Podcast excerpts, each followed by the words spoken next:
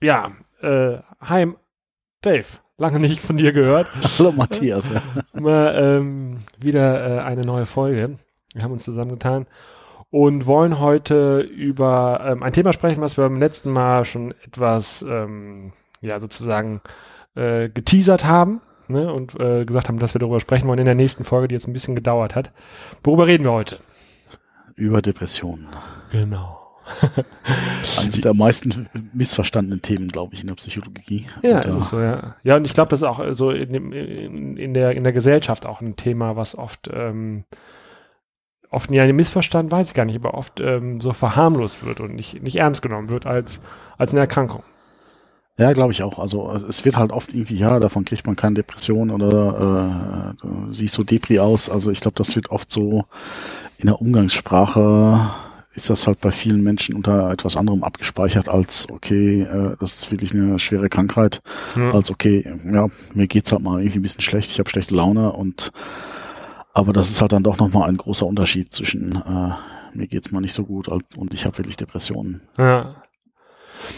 Ja, und wir haben uns gedacht, ähm, das haben wir jetzt auch gerade schon in der Pre-Show äh, besprochen sozusagen, aber auch vorher schon, ähm, dass wir so ein bisschen auch aus dem eigenen Nähkästchen plaudern, was wir mit dem Thema zu tun haben. Bevor wir jetzt aber einsteigen, ich bin jetzt ein bisschen sozusagen chaotisch, was die äh, Reihenfolge geht, weil wir haben eigentlich ja schon angefangen, äh, in das Thema einzusteigen, würde ich noch gern zwei Sachen dazwischen schieben. Ist das in Ordnung? Ja, klar. Also, Nein, und zwar. Ähm, wir dürfen das nur nicht Pre-Show nennen, wenn wir es dann, glaube ich, nicht senden. Das ist doof dann. ja, stimmt, hast du recht. Genau. äh, beziehungsweise, wir haben wir uns vor der Show unterhalten. Das war eher eine private Pre-Show sozusagen. Genau. Und die Millionen von Zuhörern haben wir dann doch noch nicht um zusammen. Wir machen irgendwie mal eine Live-Sendung. Genau. Nein, ähm, und zwar, da wir jetzt ja länger Zeit auch nicht auf Sendung waren, ähm, wollte ich nur noch ganz kurz sagen, Ende November haben wir ähm, mit all den Folgen, die jetzt bei Sozial.audio online sind, die 10.000er Marke geknackt, was die Downloads wow. angeht. Das heißt, wir sind jetzt, glaube ich, bei 11.000 irgendwas. Und äh, bei den anderen Podcasts, so, äh, die sich ja auch mit unserem Thema soziale Arbeit, Soziales im Großen und Ganzen beschäftigen, habe ich letztens das noch bei dem ähm, Benedikt mitgekriegt, irgendwas mit, äh, irgendwas mit Menschen, der hat auch die 10.000 geknackt gehabt. Auf jeden Fall wollte ich das jetzt auch mal losgeworden sein. Ich finde das, ich finde das geil, dass wir endlich diese Marker geknackt haben. Beziehungsweise, was heißt endlich? Ich finde gut, dass einfach insgesamt 10.000 Mal ähm, jemand sich für das Thema interessiert hat. Das muss ja nicht bei uns sein, aber zumindest war es jetzt auch schon 10.000 Mal bei uns. Und das finde ich gut. Ja, ist krass. Also ich weiß ja selber irgendwie so auch so beim anderen, beim anderen Podcast irgendwie, das ist, ja. da sind wir jetzt noch lange nicht bei 10.000. Also das ist schon, schon eine, schon eine Zahl. Also ja. immer so, man, man quatscht ja immer so im, einfach in so ein Mikrofon rein, irgendwie sitzt da im Wohnzimmer und unterhält sich dann so und dass, dass da wirklich Leute gibt, die, die das interessiert, ja. das hat man gar nicht so auf dem Schirm. Also, äh, aber es erfreut uns. Also herzlichen Dank auch an die Zuhörer dann. Genau, auch von mir auch. Genau, das war das eine. Und das andere, was auch jetzt so in den letzten Wochen äh, und Monaten eigentlich auch eingetrudelt ist, ähm, wir haben eine Audiofrage bekommen von dem Marc. Hey. Und ähm, die spiele ich jetzt auch gleich ein. Und ähm, ich habe mich auf den Weg gemacht nach der entsprechenden Antwort von jemand, der das noch besser beantworten kann als ich. Das war von dem ähm, von dem Jan. Ähm, mhm. Ich habe den auch kurz äh, sozusagen interviewt, beziehungsweise ihn die Frage beantworten lassen von Marc. Ähm, das hört er jetzt. Und danach geht's dann äh, weiter mit unserem Thema. Ja, wie gerade erwähnt, gibt's was Besonderes heute. Und zwar hat der Mark Hassebach von dem Podcast äh, Soziphon, der übrigens sehr zu empfehlen ist, auf ähm, unsere letzte Folge über den ICD-10 eine Frage per Audiokommentar an uns gestellt. Und zwar geht es da um die ähm, Haltbarkeit sozusagen vom, ähm, von einer Diagnose im ICD-10 und die Frage als solches ähm, spiele ich euch jetzt hier mit ein und ähm, gleich im Anschluss gehen wir auf die Antwort ein. Hallo Matthias, hallo Dave. Ich habe zur letzten oder vielleicht auch zur aktuellen Episode eine Frage zu den zum, zur ICD-10-Einteilung oder auch zur Definition oder zum Umgang mit diesen Definitionen. Wenn ich jetzt zum Beispiel ein, eine Diagnose bekommen, F10.2, Abhängigkeitssyndrom, steht da, dass nach dem ICD-10 drei von äh, drei oder mehr folgender Kriterien gemeinsam erfüllt sein müssen, um äh, von einer Abhängigkeitserkrankung zu sprechen. So, das sind dann starker Wunsch oder Zwang, Kontrollverlust, Abstinenzverlust, Toleranzbildung und Entzugserscheinung und Rückzug aus dem Sozialleben. So, das sind so die Überbegriffe. Was ist, wenn ich jetzt, also die Frage, wo, wo ich habe, wann endet das?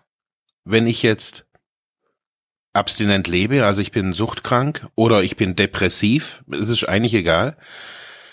Und ich habe jetzt keine weitere, keinen weiteren Rückfall oder keine depressive Episode mehr oder wie auch immer. Also keine, eine Zeit X liegt dazwischen. 10, 15, 20 Jahre vielleicht.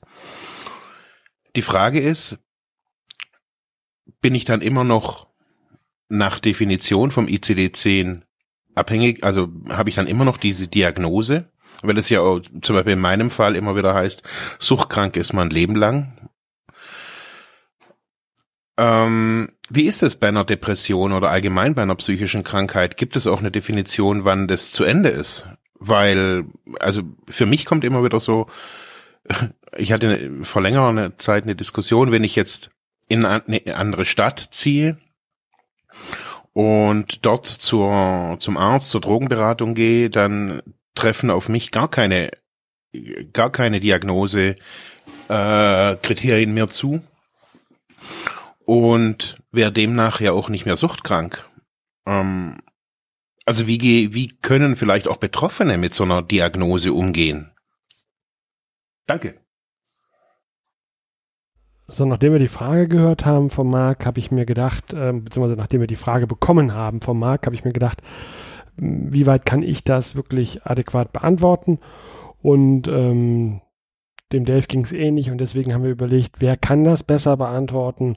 Und ähm, ich habe mich an die beiden Podcaster vom Psychcast äh, gewendet und da hat mir der Jan, Dr. Jan Dreher, äh, dem ich diese Frage sozusagen weitergereicht habe, ähm, auch eine Audio-Antwort auf dieses Audiokommentar vom Marc gegeben.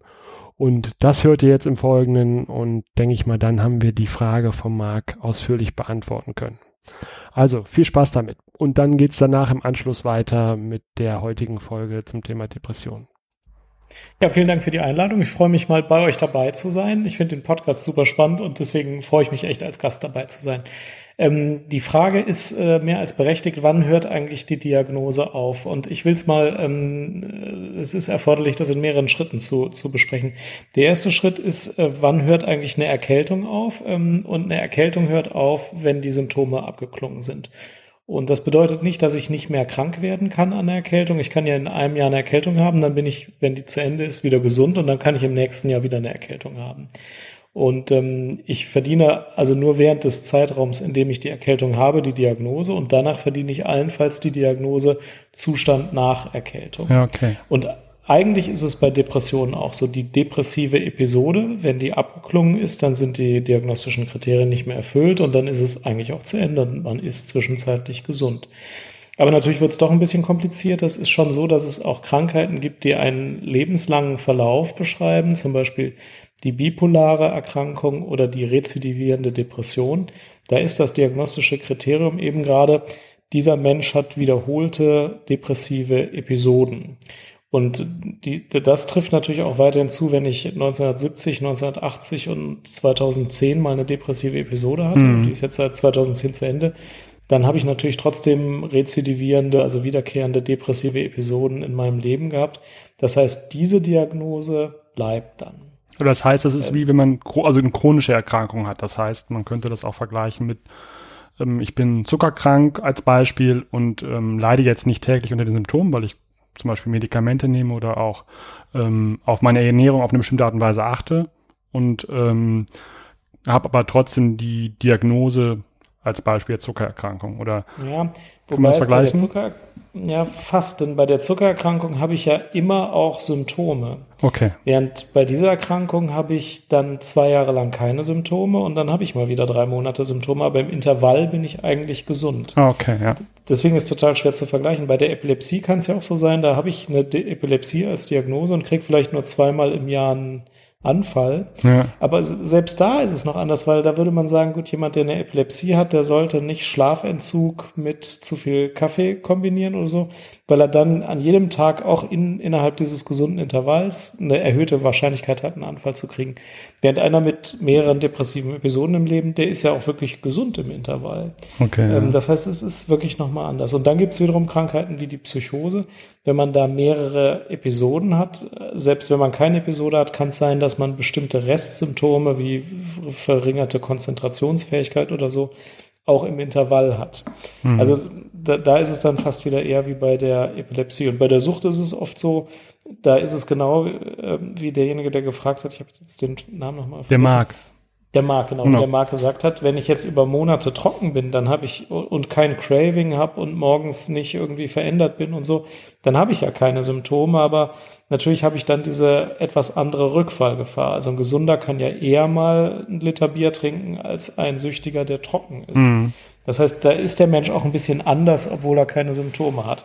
Es gibt also wirklich alles. Von die depressive Episode ist abgeklungen und ich bin gesund, über ich bin symptomfrei, aber irgendwie habe eine erhöhte Anfälligkeit und muss mich irgendwie in Obacht nehmen, bis zu, das ist eine Lifetime-Diagnose, die auch äh, dauerhaft bleibt, auch wenn man jetzt mal drei Jahre lang keine Symptome hat. Wobei man das dann eher auch einzelnen ähm, Krankheitsbildern äh, zuordnen kann. Also du hast ja gesagt, ne, eine, eine reine depressi depressive äh, Episode muss eben halt jetzt nicht automatisch äh, eine, eine Lebensdiagnose sein.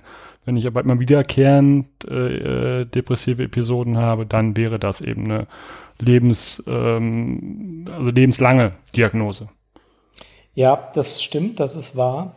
Und da, dazu muss man aber noch was sagen, denn ähm, ich finde, dass gerade bei den psychiatrischen Diagnosen oft so getan wird, wenn man die einmal hat, dann ist das Leben jetzt für immer unter diesem Label zu sehen. Und so ist es natürlich gerade nicht.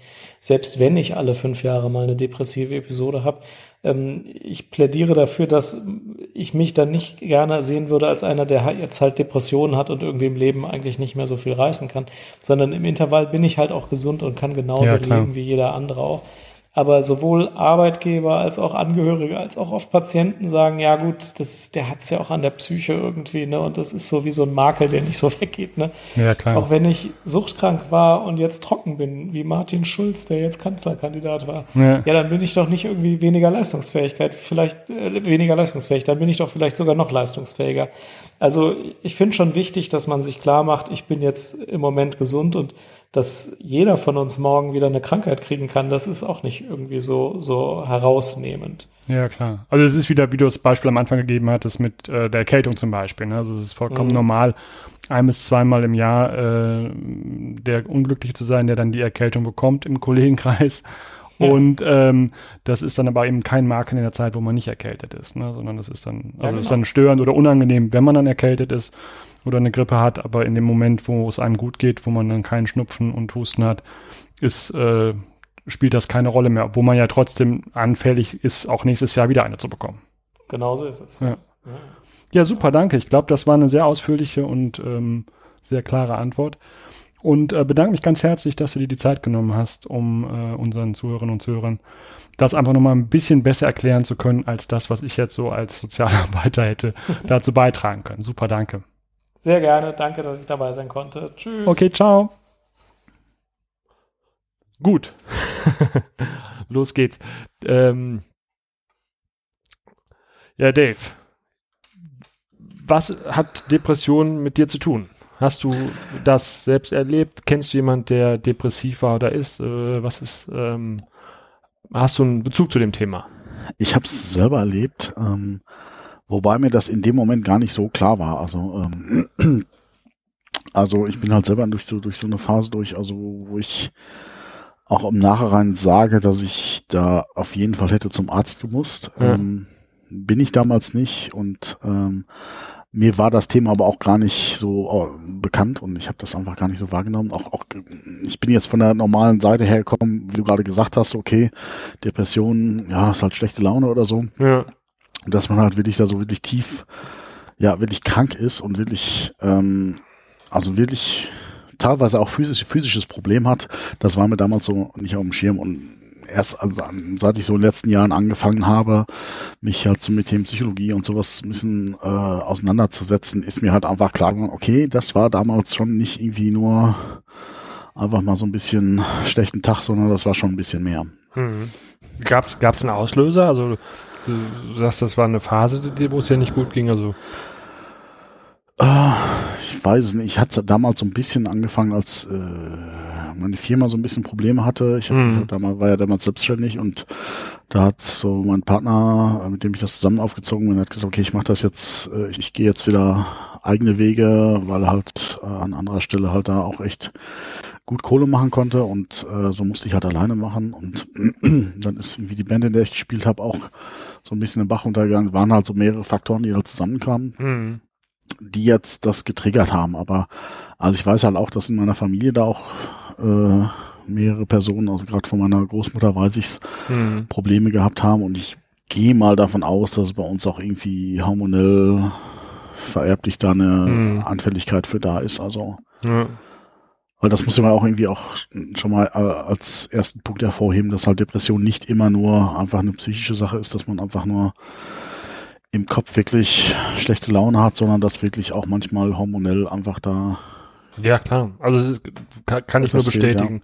Wir werden ja dann mal so ein bisschen auch mal ähm, sozusagen fortsetzen, was wir, was wir beim letzten Mhm, Mal mit genau. dem ICD auch angesprochen haben, so ne, welche sozusagen Symptome dazugehören, aber auch nochmal so ein bisschen versuchen, darauf einzugehen, wo kommt es eigentlich her oder was kann das auslösen. Ne? Mhm. Und deswegen habe ich so nochmal nachgefragt. Ja. Und ähm, bist du, du bist aber da nicht zum Arzt gegangen. Das heißt, du hast das dann sozusagen, bist da wie ein Mann durchgegangen und hast es Äh, ertragen oder, nee. oder hast du, hast du irgendwann dann gesagt, nee, das schaffe ich nicht mehr, ich brauche doch Hilfe. Nee, also ich, also ich war damals verheiratet auch noch und Ja. äh, also äh, meine Frau hatte auch sehr drunter gelitten so, dass Ja. das, ich meine, einfach so tagelang Haus, Bett nicht verlassen und so. Mhm. Ähm, nee, habe ich nicht. Also muss ich auch sagen, war definitiv ein Fehler, aber mir war es halt einfach damals auch noch nicht so ganz klar, Mhm. was da passiert und äh, dass das wirklich ja auch ein Krankheitsbild ist. Mhm. Ähm, ja, Ja. Heute bin ich schlauer. Also ich, ich tendiere dazu. Ich hatte schon noch mal irgendwie bei meiner Scheidung auch noch mal so eine Phase, wo es ja also richtig so, also ich merke halt schon, dass ich manchmal dazu tendiere zu so einen wirklich depressiven Stimmungen und ähm, ich glaube, den Unterschied Depression, depressive Verstimmung haben wir, glaube ich, auch schon geklärt. gell? Ja, genau, hatten wir beim letzten Mal, ja. also- Und wo ich halt manchmal bei mir schon merke, okay, das ist manchmal auch irgendwie so ein Trigger, der das irgendwie auslöst und wo man halt dann in so ein Loch reinfällt. Mhm. Das heißt, ähm, das, das kennt man dann, also da habe ich gleich auch noch mal ein bisschen was zum Erzählen. Ähm, es gibt Mhm. ja unter anderem auch Modelle, die das so mit ähm, Mustern, also so Gedankenschemata oder Mustern auch versuchen zu erklären, die eine, eine Depression dann auch begünstigen, beziehungsweise die Symptome auch verstärken. Ne? Das ist ein, Ja. der, der, der, ähm, einer der Erklärungsmodelle, die das so ein bisschen herleitet. Ne? Ja. Ja, das ist halt einfach oft so eine, so eine, so eine, ich beschreibe das gerne so als so eine Abwärtsspirale irgendwie. Mhm. Du hast halt einfach eh schon, ja, irgendwie so ein Au- Außenevent, was dich dann irgendwie triggert und wo es dir dann schlecht geht und dann fängst du halt an, alles irgendwie schwarz zu sehen. Und das ist Mhm. halt so, ja, für so einen Außenstehenden so überhaupt nicht nachvollziehbar. Aber du siehst dann halt in deinem Alltag irgendwie hier ist, das ist scheiße und das ist kacke und dann ist doch alles Mist und du hast keine Perspektive und warum lebst du überhaupt und Mhm. Einfach so dieses total schwarz und keine Hoffnung. Und dann hast du halt oft, dass irgendeine Kleinigkeit dich dann irgendwie auch irgendwie äh, so aufregt oder irgendwie, äh, nicht aufregt, aber irgendwie so, so frustriert, irgendwie das, keine Ahnung, wenn es eh schon scheiße geht und dann geht halt noch deine Spülmaschine kaputt oder irgendwie äh, Dann ist das wie eine Bestätigung, ne? Das ist wie eine Bestätigung äh, der, der, der, der Situation, so wie sie schon ist, ne? Dass man sagt, so im Endeffekt Genau, ja. äh, ist alles scheiße und jetzt geht auch die Spülmaschine kaputt, war ja klar im Endeffekt, Genau, ja. dass das jetzt auch noch passiert, ja. Ja, wollen wir noch mal so ein bisschen, also äh, ist auf jeden Fall, ähm, bist du, glaube ich, auch nicht mit alleine. Also was du jetzt gerade so ein bisschen beschreibst, Ja. so auch ähm, was dir passiert ist, aber auch wie du damit umgegangen bist. Ähm, weil ich glaube, das ist auch eher eine Krankheit, die von ähm, Frauen oder mit denen Frauen offener, offener umgehen und deswegen auch häufiger bei Frauen Ja. diagnostiziert werden und auch dementsprechend besser behandelt werden bei Frauen. Ich glaube, wir Männer, deswegen habe ich vorhin so ein bisschen die Spitze gemacht, ne? so von wegen, hast du wieder mal Ja. durchgestanden. Ähm, wir Männer tun es, glaube ich, schwer, damit umzugehen, dass ähm, man eben nicht nur sich die, die, die halbe Hand beim Baumfällen absägen kann, sondern dass man auch äh, Ja, Schwäche zeigt. Ja. Schwäche zeigt und auch eben psychisch erkranken kann oder verletzt sein kann. Und ähm, aber da können wir gleich noch mal ein bisschen drauf eingehen oder nachher noch mal ein bisschen drüber quatschen, wie, äh, Ja, gerne. wie du Also, das siehst, also ob du ob glaubst, dass es auch was ist, was mit unseren Rollenbildern zu tun hat. Aber vielleicht steigen wir noch mal damit ein, nachdem du jetzt ein bisschen von dir erzählt hast, dass ähm, ich noch mal so ein bisschen versuche äh, herzuleiten, was was das Wort Depression eigentlich heißt. Also das Wort ähm, ist lateinisch und ähm, beschreibt eigentlich das, was du jetzt gerade auch schon so angedeutet hast in deinem Bericht. Es geht um Niedergeschlagenheit oder Bedrücktheit. Ne? Das ist ähm, eine affektive Störung ähm, und ist ähm, nicht mit, ja, keine Ahnung, Traurigkeit zu verwechseln, die man, oder Trauer zu verwechseln, die man zum Beispiel erlebt, wenn ein geliebter Mensch sich von einem trennt. Ne? Das ist oft ja auch ein fließender Übergang. Du hattest das gerade mal als Ja. so die Scheidung hat, hattest. Ne? So, das ist vollkommen nachvollziehbar, dass man trauert um eine Beziehung oder um, wenn jemand verstirbt. Ne? So, das ist damit nicht zu verwechseln. Also eine Depression ist nicht, wenn man trauert, sondern eine Trauer ist eine vollkommen in Anführungszeichen normale Reaktion auf eine aus eine äußerlich stattfindende Situation, eine Veränderung, ne, eine, eine Veränderung der Beziehung oder der Lebensumstände. Damit ist es nicht zu verwechseln und ähm, sondern es ist wirklich eine, eine Erkrankung ne, der der ähm, Psyche, ja. Und ähm, man sagt auch, ist eine Gemütskrankheit und ist ähm, eben auch nicht, da haben wir beim letzten Mal beim ICD, glaube ich, auch drüber gesprochen, nichts, was jetzt irgendwie nach drei Tagen vorbei ist. Ne? Also das ist schon auch was, Mhm, ja. was eine bestimmte Dauer und eine bestimmte Anzahl an Symptomen aufweisen muss, damit es Depression heißt. Das Mhm. andere ist dann wirklich, dass man eher sagen würde, man ist sehr traurig, man trauert um etwas oder ähm, man ist vielleicht auch melancholisch. Ne, das kann ja auch sein. Das ist ja sogar ein Gefühl, was ähm, was, was, was, was so Süßes haben kann, in Anführungszeichen. Ne? Also wo man sagen Okay, kann, da ja. kann man sich auch drin suhlen, so ein bisschen in so einer Melancholie. Ja, ja. Ne? Ähm, aber Depression ist das nicht, ne? sondern das ist, äh, Depression ist was anderes. Und ähm, wir haben am letzten Mal über den ICD-10 gesprochen. Und da würde ich gerne, wenn äh, nochmal kurz die drei Hauptsymptome vorstellen, die eine Depression ausmachen und die Zusatzsymptome einfach kurz wirklich ablesen. Und dann hat man so mal eine grobe Vorstellung, was eigentlich dazugehört. Die einzelnen Erkrankungen sozusagen, also ob das eine schwere Depression ist, eine Mhm. leichte, das sind dann wiederum Differenzierungen, die man im ICD-10 findet, aber dass man einfach weiß, was gehört da eigentlich zu.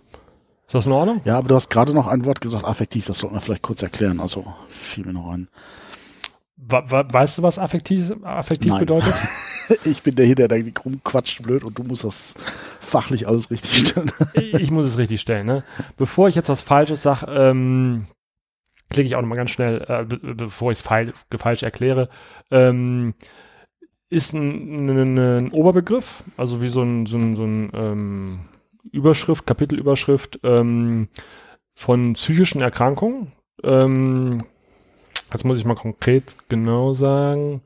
So, die affektive Störung oder auch Affektstörung sind eine Gruppe von psychischen Störungen. Sie sind äh, vor allem durch eine klinisch bedeutsame Veränderung der Stimmungslage gekennzeichnet. Das ist die konkrete Beschreibung, bezieht sich auch auf den ICD-10 und beinhaltet die F30 bis F39. Wobei die Depression nur ein Teil davon ausmacht.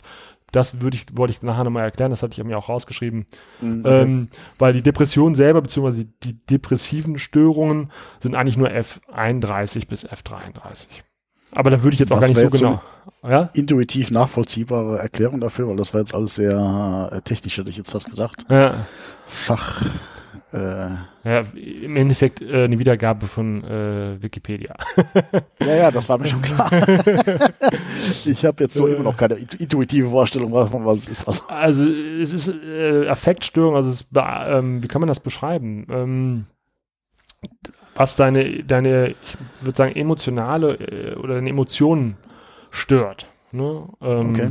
Weil da fällt zum Beispiel auch, also es sind jetzt nicht nur, nicht nur unangenehme Gefühle, zum Beispiel in der, in der Manie, ne, ähm, fühlt man sich als Betroffener in der Regel ja sogar ganz gut. Ne? Man ist Mhm, ja. verdammt gut drauf, da hatten wir auch letztes Mal, glaube ich, kurz drüber gesprochen. Ähm, aber es beinhaltet so eine Beeinträchtigung im Endeffekt, glaube ich, der, der, der, der Stimmung, der Emotion. Mhm. Ne? Und da fallen eben halt diese ganzen F-Störungen zwischen F30 und F39. F hatten wir ja letztes Mal gesagt, sind die psychischen Störungen und dieser Bereich der psychischen Störungen sind halt die Affekt, Affekt, Affektstörungen oder affektive Störungen, genau. Gut, kommen wir zurück. Ähm, ich wollte ja kurz die Hauptsymptome und die Zusatzsymptome vorstellen und würde jetzt aber auch gar nicht, damit es eben nicht zu äh, technisch wird, auch zu doll ins Detail reingehen, sondern die nur kurz auch vorlesen. Mhm. Und dann kann man, wenn da irgendwas ist, ja nochmal drüber quatschen. Also die Hauptsymptome sind drei Stück. Und ähm, was da ganz entscheidend ist, ist, das ist nämlich das erste, fühlten sie sich in den letzten zwei Wochen fast jeden Tag nahezu durchgängig niedergeschlagen, traurig oder deprimiert. Also das ist das, was ich vorhin so ein bisschen angeschnitten habe. Ja. Es ist ein Unterschied, ob ich sage, ich habe einen Tag, wo es mir richtig scheiße geht, aus welchen Gründen auch immer. Vielleicht auch kann ich es kann ich's auch gar nicht äh, lokalisieren, woher das jetzt kommt, ne, dass ich mich gerade richtig mies fühle. Ähm, und ähm, dann habe ich es ab morgen aber nicht mehr und auch das nächste halbe Jahr nicht, dann bin ich nicht depressiv. Mhm. Dann ging es mir an dem Tag Das- richtig, richtig beschissen, aber das ist ein, also ein wichtiges, wichtiger Punkt, ähm, Mhm. ist halt wirklich, dass du über zwei Wochen das fast durchgängig hast. Ne? Das finde ich auch den, den, den wichtigen Unterschied zur Trauer einfach. Wenn du, wenn du Trauer, in einer Trauerphase bist, wie gesagt, wegen Beziehung oder Tod Mhm. von einem Angehörigen, dann ist es trotzdem so, dass du auch mal irgendwie einen guten Tag zwischen hast. Zwischendurch hast du bist abgelenkt und dir geht's dann trotzdem gut. Und das, das ist halt einfach bei einer Depression einfach anders. Du bist in einem Loch drin Mhm. und ich meine, gut, man kann sich jetzt ablenken, aber trotzdem geht's einem eigentlich wirklich durch, durchgehend beschissen, auf gut Deutsch gesagt. Ja. Genau. Der nächste Punkt zieht eigentlich auch darauf ab, auf dieses Zeitfenster. Hatten Sie in den letzten zwei, Vor- zwei Wochen fast ständig das Gefühl, zu nichts mehr Lust zu haben? Oder haben Sie das Interesse und Freude an Dingen verloren, die Ihnen gewöhnlich Freude machen? Klassiker, ne? Keine Ahnung, ich habe ein Hobby. Ich liebe Fußball. Oder ich podcast unglaublich gerne. oder, oder, oder. ähm, und das verändert sich. Und das verändert sich von Mhm. mehr oder weniger von einem Tag auf den anderen. Und ähm, egal wie viel Spaß mir das vorgemacht hat, in dem Moment macht es mir keinen Spaß mehr. Und ich kann mich dazu auch nicht mehr motivieren. Also, das hast du ja so ein bisschen auch gerade angeschnitten. Du hast ja gesagt, du kamst nicht mehr aus dem Bett. Ne? Und nicht, weil du Mhm. nur müde warst, sondern einfach, weil du nicht den Antrieb hattest. Oder? Ja. Also, das ist auch ein ganz wichtiger Punkt. Und Wobei die Müdigkeit auch nochmal ein spannendes Thema ist, wo wir später auch nochmal irgendwie drauf eingehen Ja. sollten. wunderbare Überleitung zum dritten Hauptsymptom. Haben Sie Ja. in dieser Zeit fast, sich in dieser Zeit fast immer müde und energielos gefühlt. Ist eigentlich genau das, was du auch beschreibst. Es ist beides. Ne? Also es ist einmal, Mhm. man fühlt sich unglaublich erschöpft und müde, also energielos. Und man hat auch in Zusammenhang damit natürlich auch einfach keinen Antrieb. Man kann sich Mhm. unglaublich schwer nur motivieren, irgendwas zu tun. Also das, selbst das Aufstehen und sich zu waschen und Zähne zu putzen, fühlt sich an, als wenn du einen halben Marathon laufen würdest. Ne? Also es ist unglaublich ja, schwer. total, ja, das ist, Und der, der, der innere Schweinehund ist äh, so groß wie nie zuvor. Ne? ja, genau, das ist halt der Punkt hier, der so von außen so überhaupt nicht nachvollziehbar ist. So nach Ja. dem Motto irgendwie, ja, äh, geh mal raus, geh mal einkaufen, was, was für andere halt so to total trivial ist. Das ist manchmal, das war, äh, habe ich halt damals auch so empfunden, das ist so eine große Hürde zu sagen, okay, einkaufen gehen. Ja. Wie gesagt, Zähne putzen, Wäsche machen, also so ganz alltägliche Sachen, die so selbstverständlich sind für andere, die sind dann auf einmal so, als ob du irgendwie sagst, wie du sagst, einen Marathon laufen musst. Was, what the fuck, was willst du denn von mir? Ich kann doch jetzt nicht einkaufen gehen. So, äh, das schaffe ich nicht. Ja, so. und das ist ja, und das ist ja nichts, nichts, was sozusagen in dir als Persönlichkeit liegt oder in dir als, als Mensch, dass du sagst, ne, das ist dir immer schon schwer gefallen. Du hast Ja, dir vorher schon. auch die Zähne, die, Ja. die, die Zähne, die, die, die, die, die Zähne geputzt und bist einkaufen gegangen und hast deinen Haushalt gemacht und bist mit deinen Freunden noch irgendwie, keine Ahnung, kegeln gegangen oder, oder, oder. Ähm, das heißt, ne, das ist ja nichts, wo man sagt, ja, der Dave konnte, hat das noch nie gemacht, ne, so, also Podcasten oder keine Ahnung, äh, die Hütte sauber machen, kannst vergessen, ne, das, das, wenn du, wenn du über den Dave redest, brauchst du nicht darüber reden, sondern es ist eben halt eine Veränderung auch, ne, das heißt, das, was dir vorher, wer hätte sich gar keine Gedanken darüber gemacht, fängt dann eben halt auf einmal an, richtig schwer zu werden. Mhm. Ja. Okay, und ähm, zu diesen drei Hauptsymptomen, ähm, die müssen auch nicht alle drei vorhanden sein. Es gibt dann eben halt unterschiedliche ähm, Cluster sozusagen, dann eben zwei der Hauptsymptome, so und so viele Zusatzsymptome, damit es eine bestimmte Form von Depression ist. Da wollte gesagt, wollte ich ja gar nicht drauf eingehen.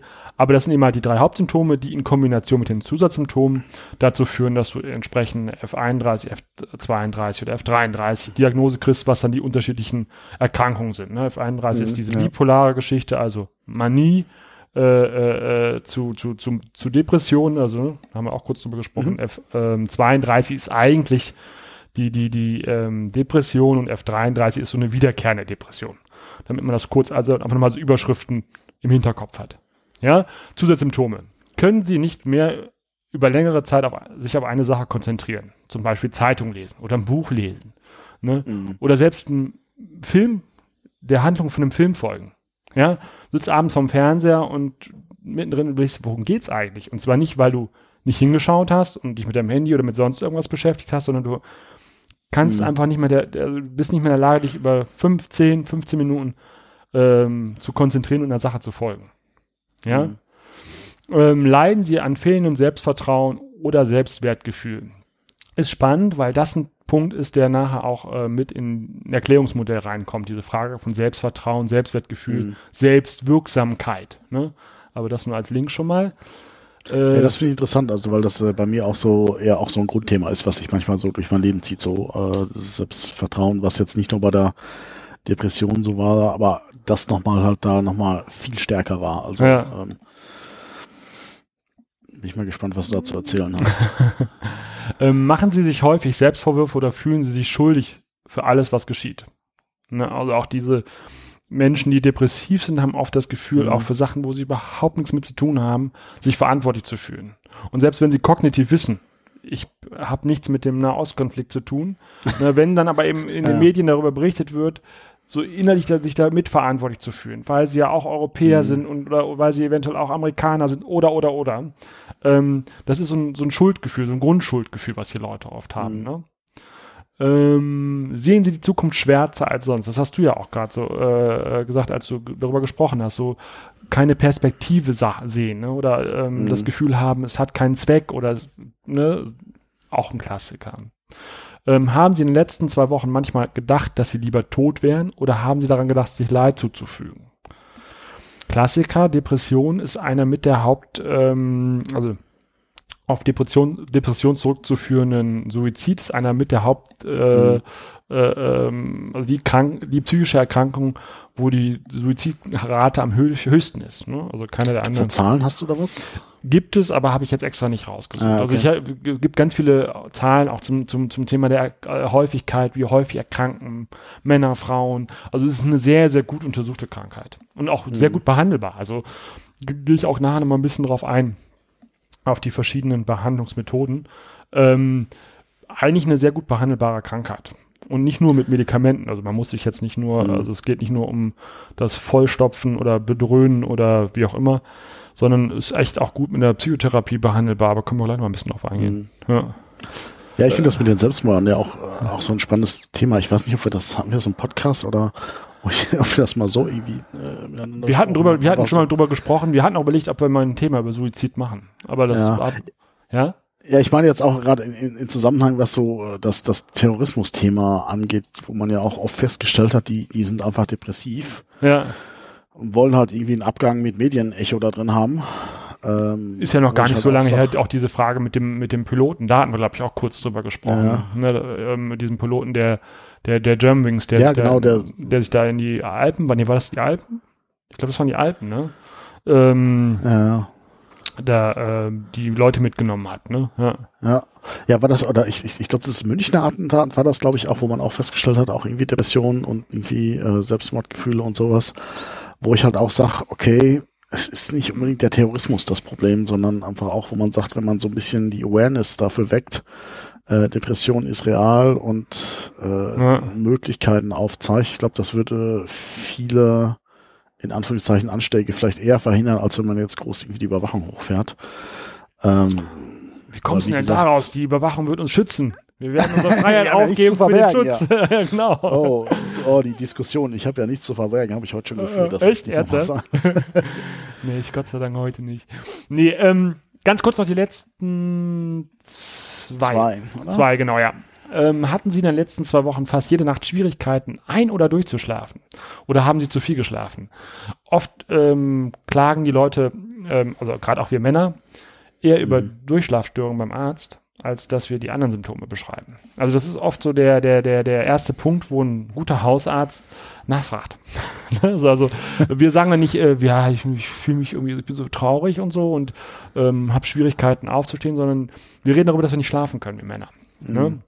Das ist oft so ein Punkt, wo ein guter Arzt danach hakt, also ein guter Hausarzt nachhakt. Ähm, weil klar, kannst du einfach jemandem dann entsprechende Schlaftabletten äh, verschreiben, die dann helfen einzuschlafen, wobei das teilweise auch schwierig ist mit Mhm. Abhängigkeiten und so weiter. Aber das löst natürlich nicht das Problem. Ja. Ne, so, sondern es behandelt dann ein Symptom und ähm, deswegen, also ist das oft so der Punkt, wo wir dann ins Raster, wo wir, wo das Raster dann bei uns zuschlägt, bei uns Männern, dass wir dann auf, dass es auffällt und dass es dann auch natürlich behandelt werden kann. Ne? Und äh, das letzte Zusatzsymptom ist ähm, die Nahrungsaufnahme. Und zwar entweder ist die vermindert, das heißt, man isst weniger. Man ist natürlich bei Frauen, die nehmen dann ab, klasse, ne? So für, freuen sich erstmal. Ähm, aber es gibt auch den umgekehrten Punkt, dass wir, wenn wir depressiv sind, ähm, sozusagen gibt's ja auch so ein bisschen im, im Umgangssprachlichen den Frust in sich reinfressen, dass man dann auch wirklich so äh, dazu neigt, ähm, wenn es einem so geht, dann auch mehr zu essen. Ne? Also beide beide äh, Enden der Skala sozusagen, also wenig essen oder sehr viel essen, sind Mhm. sozusagen auch als Symptom äh, bei der Depression äh, möglich. Genau. So. Also das sind so die Punkte. Daran macht der Arzt, äh, in der Regel ist es der Haut, Hausarzt, nicht der Hautarzt. Das wäre auch lustig, wenn der Hautarzt feststellen würde. Nee, aber der Hausarzt macht das in der Regel. Das heißt, wenn wir, wenn wir ähm, da einer dieser Symptome zeigen oder so und die dann beim Arzt beschreiben, dann wären das, würden, gerade bei den Zusatzsymptomen sind da, glaube ich, die eher, eher Ja, ähm, die- die- wo man drüber spricht, ne? Also du, äh, dass du niedergeschlagen bist oder traurig, weiß ich nicht, ob man damit mit dem Hausarzt drüber spricht, aber dass du so vielleicht sagst, dass du ähm, dich nicht mehr konzentrieren Schlafstörungen, kannst, ja. dass du nicht mehr schlafen kannst, ne? Äh, dass du starken Hunger hast oder gar keinen Hunger mehr hast, das wären dann so die Punkte, die dann vielleicht eher nochmal auffallen. Wobei es da Mhm. natürlich auch ganz klar äh, äh, biologische Ursachen für geben kann, für eine Schlafstörung oder auch für, Klar. äh, für wobei das e- beides auch ineinander spielt. Da komme ich jetzt gleich nochmal bei dem äh, Erklärungsmodell zu, dass du Mhm. ähm, ähm, natürlich auch biologische Ursachen haben kannst, also zum Beispiel eine Stoffwechselkrankheit haben kannst, die dann zu depressiven Symptomen führt.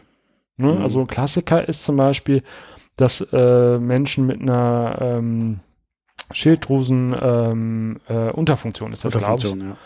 ähm, depressive Symptome haben. Also eins, das ist ein- eine 1A saubere Depression, die die zeigen, ja. Und es hat aber nichts damit zu tun mit den entsprechenden anderen Erklärungsmodellen, dass man sagt, ne, da gibt es eventuell psychische Belastungen, da gibt es vielleicht sogar auch eine biologische äh, Zusammenhang, also Mhm. Klammer auf Genetik, was du ja auch vorhin so angesprochen hast, so in der Familie gab es das schon mal, ne? Ähm, oder soziale Geschichten, sondern das ist dann wirklich, dass man sagt, es ist eigentlich auf der rein biologischen und auch eine rein punktuelle äh, äh, Geschichte, ein ne, ne veränderter Stoffwechsel, der dazu führt, dass du genau diese Symptome zeigst. Ne? Mhm. Und deswegen wird oft dann auch, wenn du diese Symptome zeigst, zusätzlich zu dem Abklären äh, ähm, der Ursachen auch abgeklärt, ob das eventuell eine biologische Ursache ist, in dem Mhm. Fall nämlich dann Stoffwechselerkrankung. Ne? Ja, ich, ich habe das bei dem Schlaf bei mir auch sehr intensiv wahrgenommen, weil das war so, so, eine, so ein Teufelskreis so ein bisschen nur. Tagsüber geschlafen, Ähm, nachts wach gewesen wahrscheinlich. Ne? Genau, also ich war, also mein Problem war damals eben auch, ich, ich war da gerade am Studieren auch äh, und äh, Semesterferien Ja. heißt ja irgendwie, dass so null irgendwie Ja. Tagesablauf und es war wirklich so, dass also es hat sich bei mir auch immer wieder irgendwie so weiter nach hinten geschoben. Irgendwann gehst du halt nicht mehr um zwölf ins Bett, sondern Mhm. um zwei, gehst nicht mehr um zwei ins Bett und im Erge- Ergebnis war irgendwie, dass du, dass ich halt irgendwann so vormittags um elf ins Bett gegangen bin ja. und dann irgendwie bis vier, fünf, sechs, sieben geschlafen habe und das Ja. heißt, es ist immer Nacht Ja, klar. Was jetzt auch nicht, so doll für die Stimmung ist. Irgendwie. Und dadurch wird's dann noch schlimmer und dann auch den Schlafrhythmus verschoben und dann auch nicht durchgeschlafen und Ja. zu viel geschlafen, zu wenig geschlafen. Also es war total, Hattest du totales auch, Chaos. hattest du das auch, dass du ähm, morgens aufgewacht bist, äh, also wenn, du- bevor dann sich das komplett verschoben hat, dieser Tag-Nacht-Rhythmus, dass du morgens sehr früh aufgewacht hast, so eine Morgenverstimmung, sag ich mal, also dass du morgens aufgewacht und dich total scheiße gefühlt hast? Also Ja. auch wäre auch so ein Klassiker, dass man sagt, man wacht dann so um vier auf, kann nicht mehr einschlafen und fühlt sich hundeelend. Das ist bei mir auch, also wo ich, wo ich, also wenn ich irgendwie mal, irgendwie nochmal aufwache und also auch schwierige Phasen im Leben hatte, das ist Hm. immer so die gleiche Uhrzeit morgens so Ja. sechs äh, Stunde, zwei Stunden vorm Aufstehen, Ja. dann nochmal irgendwie so die Phase, wo ich merke, okay, also dann, dann fällt so alles über einen herein, irgendwie Ja. an, an schwarzem und dunklen Ja. und äh, Und es ist ja noch dunkel in der Regel dann um die Uhrzeit in dem Raum, in dem man sich aufhält. Genau, und, und, und immer das Problem, wo ich wusste, okay, der Wecker klingelt eh gleich. Ja, ja, klar, du kannst eigentlich nicht mehr wirklich, also du kannst nicht mehr auch Du kannst nicht mehr länger entspannen. durchschlafen und hast eh dann schon schlecht geschlafen die Nacht und dann Ja. halt morgens nochmal diese äh, ja, Nee. Ja. Krise, wo dann einfach die Gedanken nochmal, obwohl es einfach einen Tag vorher okay war oder die Nacht auch okay war, du konntest einigermaßen einschlafen und dann, dann morgens halt nochmal. Aber das wusste ich gar nicht, das ist auch so eine Depression. Äh, ja, doch. so morgen, wie, wie hast du gesagt, heißt das mal? ja. Äh, so, ein- so eine morgendliche ja, Verstimmung, äh, so. morgen tief, sagt man auch, ne? Also, Morgen tief, so, dass okay, man so ja. wirklich dann, also viele Menschen, die depressiv sind, wachen halt wirklich dann auch um vier, fünf Uhr auf, können dann nicht Mhm. mehr einschlafen und sagen auch, das ist, halt echt ein Scheiß aufwachen. Also, ne, es ist so, du wachst Ja, genau. auf und ähm, schon, also bevor du die Panik. Augen richtig offen hast, denkst du so, boah, nee, ne, scheiße. So, und dann kommst du aus dieser Stimmung, äh, brauchst halt wirklich ein, zwei Stunden, wirklich dann, bis das, bis der Wecker dann regulär klingelt, um halbwegs dich so weit aufzupappeln, dass du sagst, okay, äh, ich kann irgendwie trotzdem aufstehen, ne, also, ähm, und das ist richtig belastend auch für die Leute natürlich, die das dann haben, ne, also, Schlafmangel. Ja, du hast halt, äh, du hast halt das Problem, dass du einfach dann, wie gesagt, erstmal weißt, okay, der Wecker klingelt nicht und normalerweise in, sage ich dann, okay, jetzt bist du halt wach, kannst nicht mehr schlafen, stehst halt auf. Und das Ja. machst du halt dann eben nicht. Du wälzt dich dann zwei Stunden nochmal weiter rum. Und dann, wenn der Wecker wirklich klingelt, dann bist du total gerädert. Und äh, ja, Ja, genau, ja. Ähm, ja, jetzt haben wir gerade drüber gesprochen. Genau, was. ja, soll man die, die Schlaf, äh, äh, den Schlafhaushalt mal irgendwie abfrühstücken, weil da, da sind wir gerade vom, vom Thema. ja. Ähm, Was, genau, was, was, was, was, woll- was wolltest du dazu sagen? Ja, genau, das, das einfach, äh, das Thema ist einfach dieser, diese Botenstoffe im äh, Noradrenalin und Ach so, Serotonin. ja, genau, erzähl, ja. Das ist ja äh, einfach so ein bisschen das Problem. Also Serotonin ist dieses Wachhormon, habt ihr bestimmt schon mal in irgendwelchen Science-Fiction-Filmen oder sowas, wo die Leute nicht einschlafen durften, weil sonst der böse Virus sie tötet oder so. also war das Akte X? Nee, Stargate, glaube ich, mal gesehen. Warte, Aber ähm, das wird halt bei Tageslicht äh, in äh, ich kannst du glaub, noch mal das ganz kurz den letzten Satz wiederholen? Ich, du warst ganz kurz weg, ich weiß nicht, ob das in der Aufnahme ist. Oh, okay. Ähm, äh, das Serotonin, das Genau. ist das Wachhormon. Ja, Ähm, das wird bei Tageslicht ausgeschüttet und das Melatonin in der Nacht. ja, So, und jetzt hat man natürlich bei Depressionen erstmal das Problem, der, der Haushalt, der kommt eh schon aus dem, aus dem Schritt. ja, Und wenn du jetzt noch so einen Stress hast, so nach dem Motto wie bei mir jetzt, so, du schläfst tagsüber und bist nachts wach, weil dann irgendwie dein Haushalt sich so äh, beschissen äh, verschoben hat. der Tag-Nach-Rhythmus sich eigentlich äh, komplett äh, getauscht hat, ne? So, dass du sagst, Genau, dann hast du eben das Problem, also es ist in der Regel halt, Serotonin wird halt einfach durch Tageslicht einfach auch, auch Ja. produziert. Äh, irgendwie Sonnenvitamin oder so, wie man, wie man dazu sagt, habe ich schon mal gehört, aber irgendwie, und, und das ist halt einfach nochmal, die, die, die, die Depression bringt deinen Hormonhaushalt aus dem Tritt. Ja. Und dadurch, dass der Hormonhaushalt aus dem Tritt kommt, schläfst du schlechter und zur falschen Zeit und dadurch wird die Depression wieder verstärkt. Und ähm, also wie das jetzt chemikalisch da äh, wirklich zusammenhängt, da, welche Moleküle da sind, das, das weiß ich jetzt nicht genau. Ich weiß nicht, ob du da was zu sagen kannst, aber das ist halt so ein bisschen so das, das, das Problem, dass sich das so gegenseitig begünstigt. Dein Ja. Hormonhaushalt sorgt dafür, dass die Depressionen schlimmer werden und deine Depressionen sorgen dafür, dass dein Hormonhaushalt schlechter wird. sind so Selbstverstärker sozusagen dann, ne, die sich dann Ja. gegenseitig bestärken, ja. Ja, nee, äh, also hätte ich jetzt gar nicht so, klar, hätte ich mir wahrscheinlich so herleiten können, aber ähm, hatte ich gar nicht so jetzt am Schirm, dass das ja ähm, im Endeffekt ja auch wirklich mit diesem, ähm, mit dem Serotoninhaushalt zusammenhängt, beziehungsweise mit dem Melatoninhaushalt zusammenhängt. Ich kenne das so ein bisschen, ich bin ja jemand, der unglaublich gerne Kaffee trinkt. Und habe mich mit dem Ja, Thema Kaffee ganz, ganz, ganz viel auseinandergesetzt. ja, Und auch, okay. auch, auch die Frage dann eben halt, was macht Kaffee eigentlich? Also warum hilft, also nicht Kaffee, sondern konkret Koffein, hast ja auch einen anderen, also hast ja auch einen Tees und so drin, aber bezogen jetzt auf Kaffee. Und das ist ja, glaube ich, so, dass das auch verhindert, äh, die, die, die Aufnahme von Melatonin verhindert. Ist das richtig? Ne? Das war, glaube ich, so, dass die, die Rezeptoren äh, in unserem Gehirn, die normalerweise das Hormon aufnehmen, also was unser Körper ja selber auch ausschüttet, um uns müde Mhm. zu machen, wird durch Koffein ja, glaube ich, werden die Aufnahme, diese sozusagen Ich glaube, diese Melatonin-Rezeptoren, die werden irgendwie blockiert. Genau, da Und werden wie so Stöpsel drauf, ne? Genau. Irgendwie sowas. Ja. Genau. Deswegen, Genau. das hätte ich mir wahrscheinlich so herleiten können, aber ich hatte das jetzt nicht so am Kopf, im, im Kopf. Und äh, ich weiß ja auch, dass man, wenn man mehr und mehr Kaffee trinkt, dass es eher schlimmer wird, dass du mehr und mehr äh, Rezeptoren entwickelst und dann eigentlich noch mehr Kaffee trinken musst, damit du die alle entsprechend belegst. Aber das nur am Rand. Ja. man stumpft halt, man, man wird halt, äh, äh, Man gewöhnt sich dran, ne? man gewöhnt sich dran. Also ich, ich merke das halt immer, wenn ich, also ich, ich bin auch ein totaler Kaffee-Junkie, aber es ist bei mir irgendwie keine Sucht oder so, dass ich halt manchmal am Wochenende mehr vergesse, Kaffee zu trinken Ja. Und dann auf einmal so total platt zusammenklappe irgendwie so und so, what? Und dann merke ich, ah, hast keinen Kaffee getrunken. Das heißt irgendwie so, die Wirkung, Du an gewöhnst die hat sich der Körper gewohnt Ja. und sagt, wo ist mein Kaffee, wo ist mein Kaffee? Also es ist definitiv so, dass wenn ich morgens ins Büro komme, äh, ist das Erste, was ich mache, also ein Kaffee. Ja. Also und das ist also danach merke ich so, dann kann ich wirklich, also das ist definitiv wie genau wie bei Nikotin auch eine also Abhängigkeit wäre jetzt übertrieben, aber es ist schon auch ein, äh, ein Mittel, wo sich der Körper wie bei anderen Sachen auch dran gewöhnt, also definitiv. Ja. Ja. Aber ich Ja, meine, wobei was? ich glaube, ja, Ja? sorry. Nee, sag du erst. Also ich glaube, bei Kaffee ist das nicht so dramatisch. Ich habe, ich brauche, wenn ich dann äh, manchmal sage ich mir, okay, ich trinke jetzt einfach zwei, äh, anderthalb Wochen keinen Kaffee mehr, Ja. dann bist du auch wieder auf einem normalen Stand und dann und dann haut halt irgendwie so eine Tasse Kaffee auch wieder richtig rein. Also Klar. Nein, ich glaube auch, du hast jetzt keine richtigen, Sorgen machen, keine richtigen Entzugserscheinungen oder so, wenn du es mal nicht trinkst. Nein, das glaube ich auch. außer Müdigkeit halt. Ja.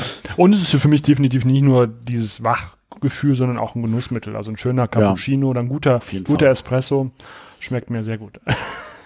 Aber ähm, was, wo wir vielleicht so ein bisschen andocken können jetzt, passt, glaube ich, ganz gut. Ich habe ja gesagt, ich würde so, wollte so ein bisschen was von unterschiedlichen Erklärungsmodellen. Also es gibt verschiedene Modelle, wie man das sich erklärt, dass Menschen depressiv werden. Und äh, da kann man so ein bisschen, glaube ich, ganz gut auf dieses Schlafthema zurückkommen. Das ist ja im Endeffekt Mhm. eine, eine, eine, war ja, was du beschrieben hast, eine biologische Erklärung. Ne? Dass man sagt, es passiert. Also ein Aspekt, ähm, der der Depression begünstigt, ist ein biologischer Aspekt. Und das geht um Stoffwechsel, der im Mhm. Gehirn stattfindet.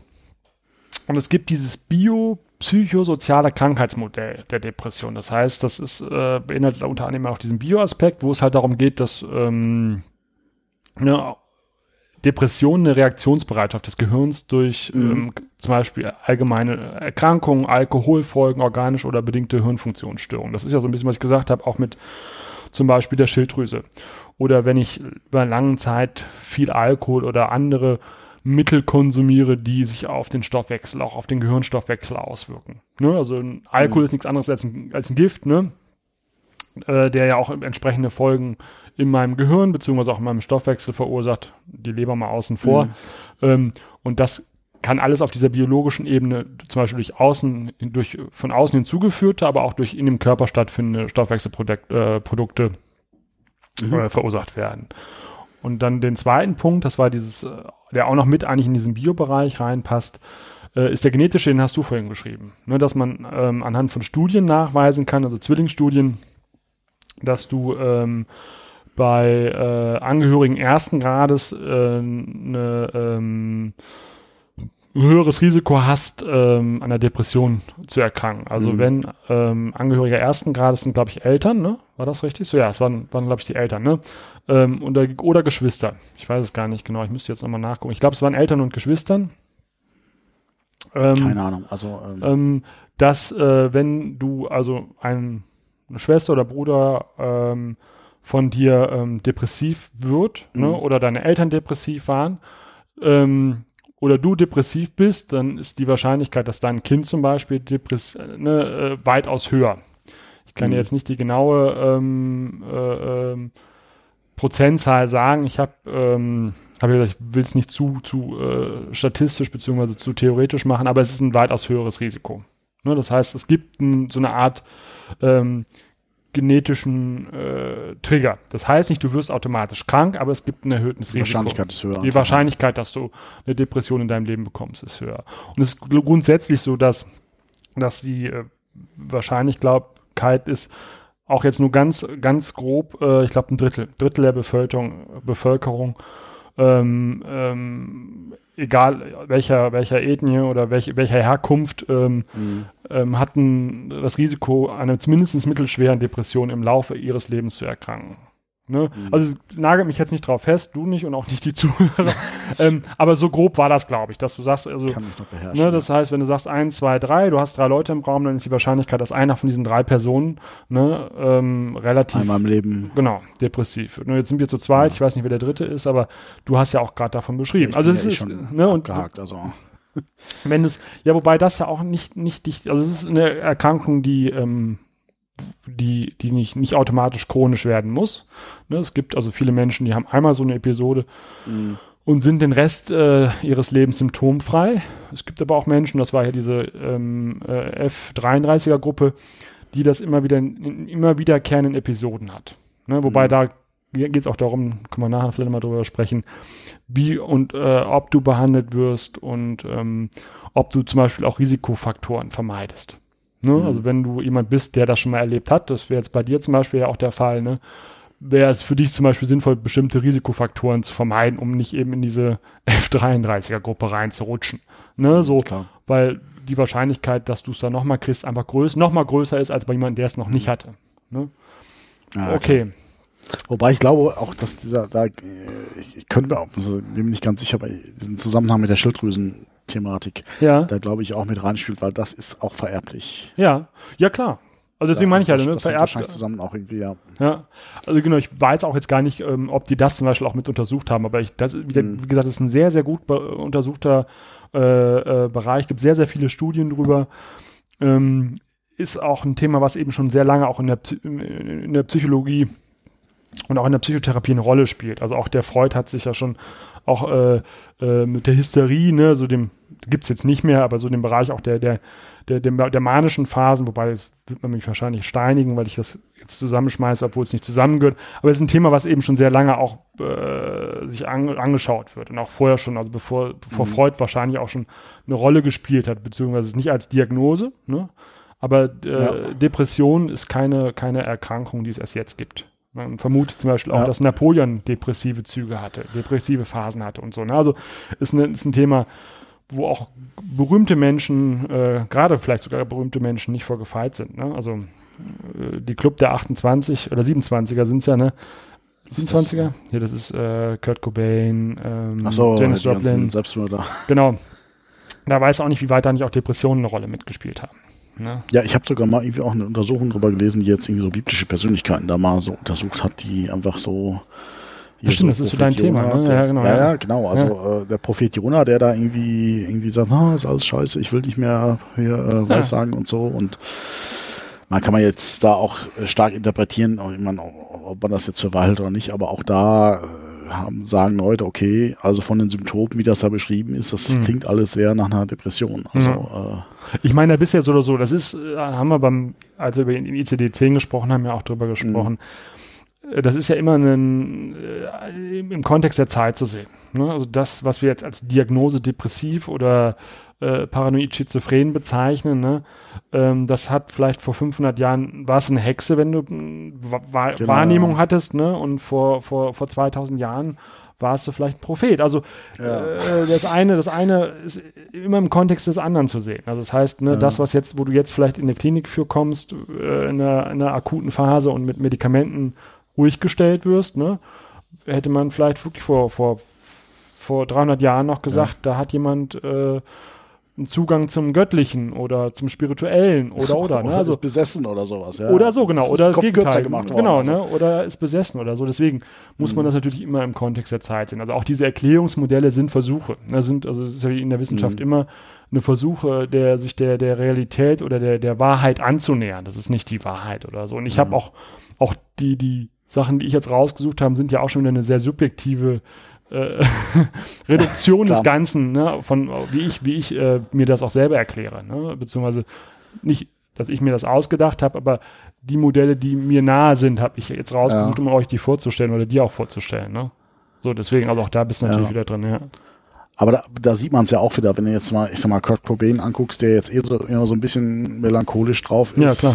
Äh, es ist irgendwie noch so nachvollziehbar. Aber jetzt, ich glaube, Robin Williams, der war ja auch depressiv. Gell? Ja. Also auch so ein Mensch, wo du sagst, nee, alle, nur der nicht. Ja. Also, äh, ja, aber der hat ja auch, okay. der hat ja auch erzählt, da ging es auch nochmal, kann man auch noch einen Bezug herstellen, ne? Das, äh, ähm, hast du ja gesagt, die Frage auch des Selbstwertes oder so, der hat ja auch, ich weiß gar nicht, ob das wirklich aus dem Interview mit ihm war. Ich habe das, verbinde das mit ihm auf jeden Fall. Ich glaube, der hat irgendwann im Interview mal gesagt, dass dieser Moment auf der Bühne ne, unglaublich geil ist. Das ist irgendwie wie, wie, Mhm. wie, wie zehn, also Orgasmus potent, äh, potenziert mal zehn oder so. Ne? Wäre ein unglaublich tolles Gefühl, wenn da, keine Ahnung, 30.000 Leute vor dir stehen und äh, sich vor Freude in die Hose machen ne, und Pipi in den Augen haben. So, das wäre ein tolles Gefühl, aber er sagt, äh, das Gefühl danach. Ne, wenn du von der Bühne runtergehst und eben nicht mehr 30.000 Menschen hast, die dich anhimmeln, sagt er, das wäre eben halt schlimmer als jeder kalter Entzug. Ähm, also ich glaube, es war wirklich er. Der hat gesagt, das ist ein unglaublich, unglaubliches Gefühl der Leere und der Bedeutungslosigkeit. Ja. Ne? Und äh, dann bist du genau wieder bei der Frage mit dem Selbstwert und so und was bedeutet das oder so. Und dann kannst du dir bei auch jemand, der eigentlich alles haben kann, der genug Kohle hat, Ja. ne, der von allen geliebt wird oder so, der kann sich trotzdem nicht davon freimachen, seinen Selbstwert auch davon abhängig zu machen. Ne? Ja gut, ich sag mal, das, das, das Gehirn baut sich ja dann auch irgendwie Kompensationsmechanismen. Ja, klar. Wo ich mir das, also bei einem Robin Williams, ist natürlich jetzt total weit hergeholt, Hm. äh, hat keinerlei äh, wissenschaftliche, wissenschaftlichen Background, aber auch, wo man sagt, okay, das, äh, man kompensiert dadurch, dass man halt irgendwie so eine Rampensau ist und äh, äh, einfach lustig ist und dadurch halt einfach irgendwie auch irgendwie wieder was, was kompensieren und ausgleicht, also was an einer anderen Stelle auch vielleicht physisch fehlt. Also Klar, nein, das ist, ist, ist also gibt's ja, ist so ein bisschen zwar natürlich Küchentischpsychologie, aber total, ja. Klar also, gibt's gibt's so ein bisschen auch diesen Punkt, dass man sagt, ne, also die Leute, die am lautesten sind und am, am schrillsten sind oder so, äh, verbergen eigentlich im Endeffekt ihre unglaubliche Verletzlichkeit und Empfindlichkeit. Ne? Dadurch, Ja. dass sie eben halt am besten, ne, der, der den ersten Schlag macht, der hat irgendwie gewonnen, so nach dem Prinzip, ne? Bevor mich jemand wirklich erkennt oder so, hau ich lieber Ja. am Tisch, ne? Klar. Ja. Ja, wobei da ja eh, ich meine, das ist jetzt auch wieder ein anderes Thema, so viel missverstanden wird, dass, also ich würde mich jetzt eher auch eher als introvertiert äh, Ja. bezeichnen, aber ich stehe gerne auf Bühnen und mm, man sagt mir auch nach, ich wär, wäre eine Rampensau und das verstehen halt viele Leute nicht, dass man auch nicht Beides automatisch extra, extra, extravertiert ist, obwohl man auf einer Bühne steht. Also und äh, weil wir veröffentlichen zwar hier, ja. aber wir sind doch, ich sitze allein in meinem Wohnzimmer und du sitzt allein in deinem Wohnzimmer und äh, auch wenn man auf einer Bühne steht, ist man nicht unbedingt so von vielen Leuten umgeben. Zwar vielleicht physikalisch, aber man steht da oben relativ alleine. Also von daher, aber anderes Thema. Also Aber nee, total spannend, weil ähm, ich bin ja jemand, der gerne auch verlinkt. Also ich, das ist ja das Geniale eigentlich von im Internet, äh, dass man Wissen unglaublich unendlich lang teilen kann. Psychcast, äh, das ist ja der, der, der ja heute auch die Frage beantwortet hat zu Beginn unseres Themas. Und die haben sich letztens genau über das Thema unterhalten, dass du eigentlich beides sein kannst. Ich weiß gar nicht mehr, Ja. was das genau war. Das, da ging es um diese Frage äh, introvertiert und extrovertiert und die haben, glaube ich, so, da ging es um einen Test, glaube ich. Also die, die haben irgendwie, es Mhm. gibt irgendein äh, so Zeitschriftentest, keine Ahnung. Genau, extra intro oder zentrovertiert. Ich habe es gerade von der Britta oder sowas. Ich Ne, weiß gar nicht, der eine Frau. Online-Testseite. nee, ich glaube, das ist sogar halbwegs äh, seriös. Okay. Also Podcast-Folge von den beiden unter psychcast.de, Podcast-Folge 52, extra Intro oder zentrovertiert. Und dieses äh, Zentro Zentrovertiert. Genau, das ist das, was du gerade beschrieben hast. Äh, da würde ich, würde ich dich jetzt einordnen, Okay. äh, di diagnostizieren sozusagen. Das ist nämlich, dass Neues Leute in beides, dass, sie, dass du dich in beiden Bereichen aufhalten kannst. Also dass es Menschen gibt, die nicht, nicht nur das eine sind oder nur das andere sind, sondern die ganz klar sehr introvertierte Anteile haben in bestimmten Bereichen Aha. ihres Lebens und in anderen Bereichen des Lebens. Du hast ja gesagt, du bist selbstständig gewesen. Das machst du ja auch nicht, auch nicht als Mauerblümchen, ne? dass du ja, sagst, klar. äh, äh, blick- bist im Angestelltenverhältnis irgendwie, 9 to 5, äh, äh, äh, ne, so äh, sozialversichert und hast du nicht gesehen. So, da, das, dass man beide Anteile haben kann. Aber ich glaube, du hast recht, wir kommen so ein bisschen von Ja, Hölskes auf Stöckskes. Die Folge wird so oder so ewig lang. Kommen wir zurück Könnten wir zum eine Thema. Folge über so, irgendwie so Persönlichkeitsprofile machen oder so. Vielleicht können wir da, da nochmal irgendwie. Gibt es sehr spannende Themen zu. Also teilweise auch so ein bisschen altbacken. Ne, Es gibt so diese Frage der, der, der, der Typisierung und so. Äh, spa- hochspannend, ähm, teilweise auch Mhm. mit Vorsicht zu Der genießen. Säftelehre, ja. ja. Aber spannend, kann man auf jeden Fall gerne mal machen. Ja. Ja. Ähm, genau, aber ich war stehen geblieben bei dem Genetischen. Jetzt kommen wir halt noch zu dem Psychischen. Ähm, also wir erinnern uns biopsychosoziale Krankheitsmodell. Psychisch, das sind körperlich, emotionale und geistige Erschöpfung, das Burnout. Das ist ja oft so der Punkt, der, der Mhm. auch ähm, eigentlich eine Depression ist, aber in der Gesellschaft anerkannt ist, weil es eine Leistungsdepression ist. Ne? Burnout heißt, ich baller Hab zu viel gearbeitet. Genau, Ja. ne, es ist ja eigentlich eine Leistungsgesellschaft, die einzige Form, auch als Mann, das ist einer der wenigen Formen, wo wir auch als Mann sagen können, Ich habe äh, Burnout. Das ich habe so Burnout, schlimm, ne, weil dann, ich bin nicht depressiv, sondern ich habe Burnout, wobei das ein Zeichen dafür ist, dass ich unglaublich viel geleistet habe. Ich habe 60, 80 Stunden Wochen gehabt, bin morgens um vier aufgestanden und, und äh, nachts um äh, elf, zwölf, eins erst ins Bett gegangen, weil ich so viel arbeiten musste und dann kann ich mir auch einen Burnout leisten. Das ist so eine psychische Punkt. Das ist eine Stress eigentlich, eine Stress, äh, ähm, Depression. Ne? Also man sagt, Burnout ist eigentlich nichts Mhm. anderes als eine Stressdepression. Ähm, Aufopferung für andere. Ne? Geringer Input an Energie, ne? also wenig Möglichkeiten von Erholung, auch psychische Erholung äh, von, von ähm, anderem Input. Unfähigkeit, grundlegende Bedürfnisse zu befriedigen bzw. wahrzunehmen. Mhm. Ähm, ähm, Habe ich gelesen. das ist noch nicht mehr. Ähm, Bore-out, sagt ihr das was?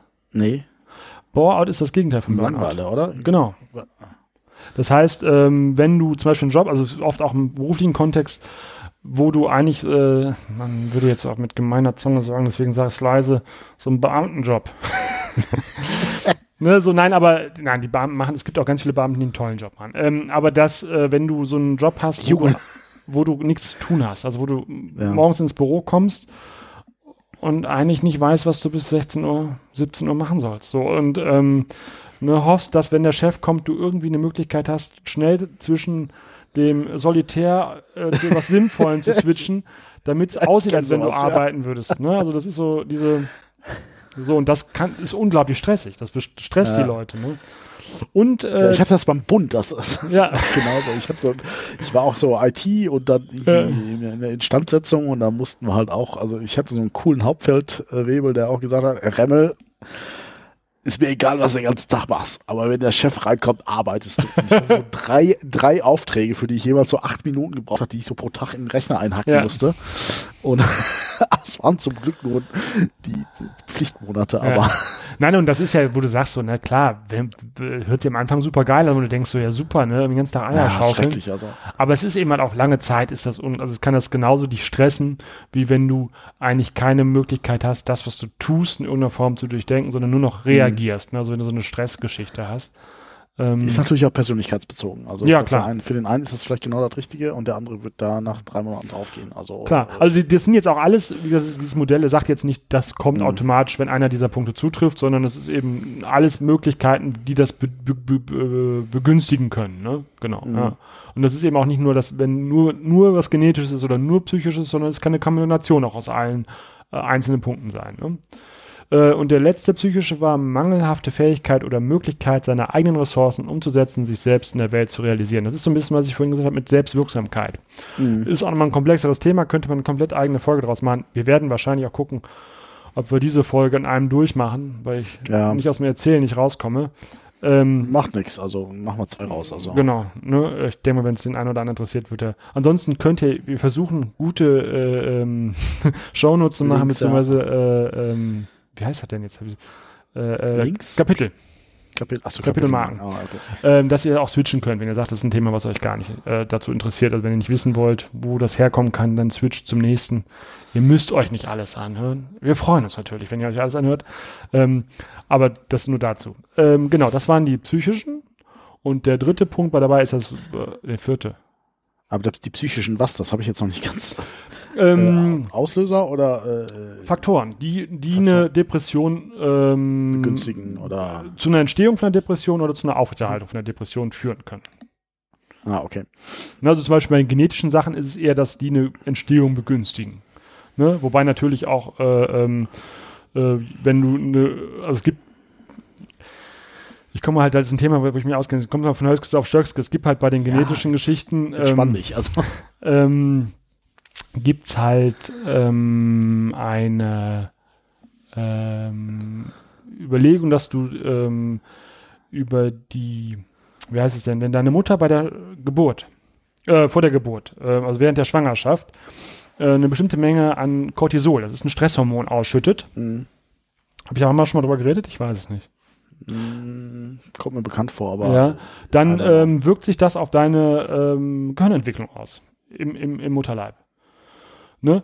Was dann wiederum äh, da ne, ne, ne, das ist dieser genetische Faktor sozusagen, ähm, Und zwar nicht, dass du es geerbt hast über die DNA, sondern über sozusagen diese pränatale äh, Geschichte, ähm, über den Stoffwechsel deiner Mutter, ähm, anders sozusagen dann als Kind, also dein Gehirn entwickelt sich anders, äh, was der Umgang mit Stress angeht und was wiederum begünstigt, Klammer auf, Burnout und so weiter, dass du Mhm. eher anfällig bist für eine Depression. Also auch ein Punkt, der da so mit reinfällt in die Genetik, ne? Mhm. Genau.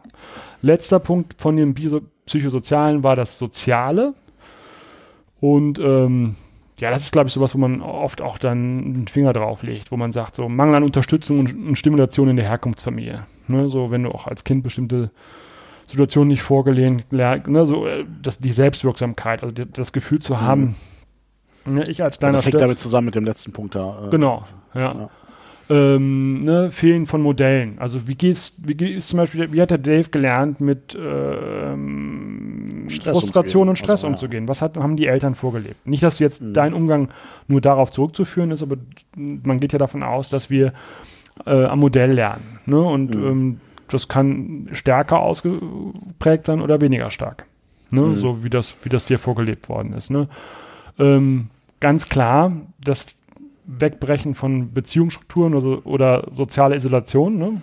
begünstigt Ja, da das. gehe ich mal von aus, dass es bei mir eher der Fall ist. Also Ja. meine Eltern sind geschieden auch und äh, ja, das ist halt auch nochmal irgendwo ein traumatisches Ereignis, Klar. was man vielleicht selber gar nicht so wahrgenommen hat, äh, weil meine Eltern da auch echt gut mit umgegangen sind, aber trotzdem ist es halt erstmal für einen Zehnjährigen irgendwie erstmal ein Knacks, den man dann weg hat. Also fällt, und da fällt auch der nächste Punkt mit rein. Fremdkontrolle statt Selbstkontrolle. Das ist ja was, wo du keinen Einfluss drauf hattest. Du hättest sie Ja. am Kopf stellen können, die hätten sich wahrscheinlich trotzdem getrennt. Und wenn sie sich nicht getrennt haben und zusammengeblieben wären, dann wäre das jetzt auch nicht was gewesen, was dich glücklich gemacht hätte. Und das ist ja Mhm. auch, ne, du fühlst dich da auch fremdbestimmt in dem Augenblick, wo dir sowas passiert. Ne? Ja.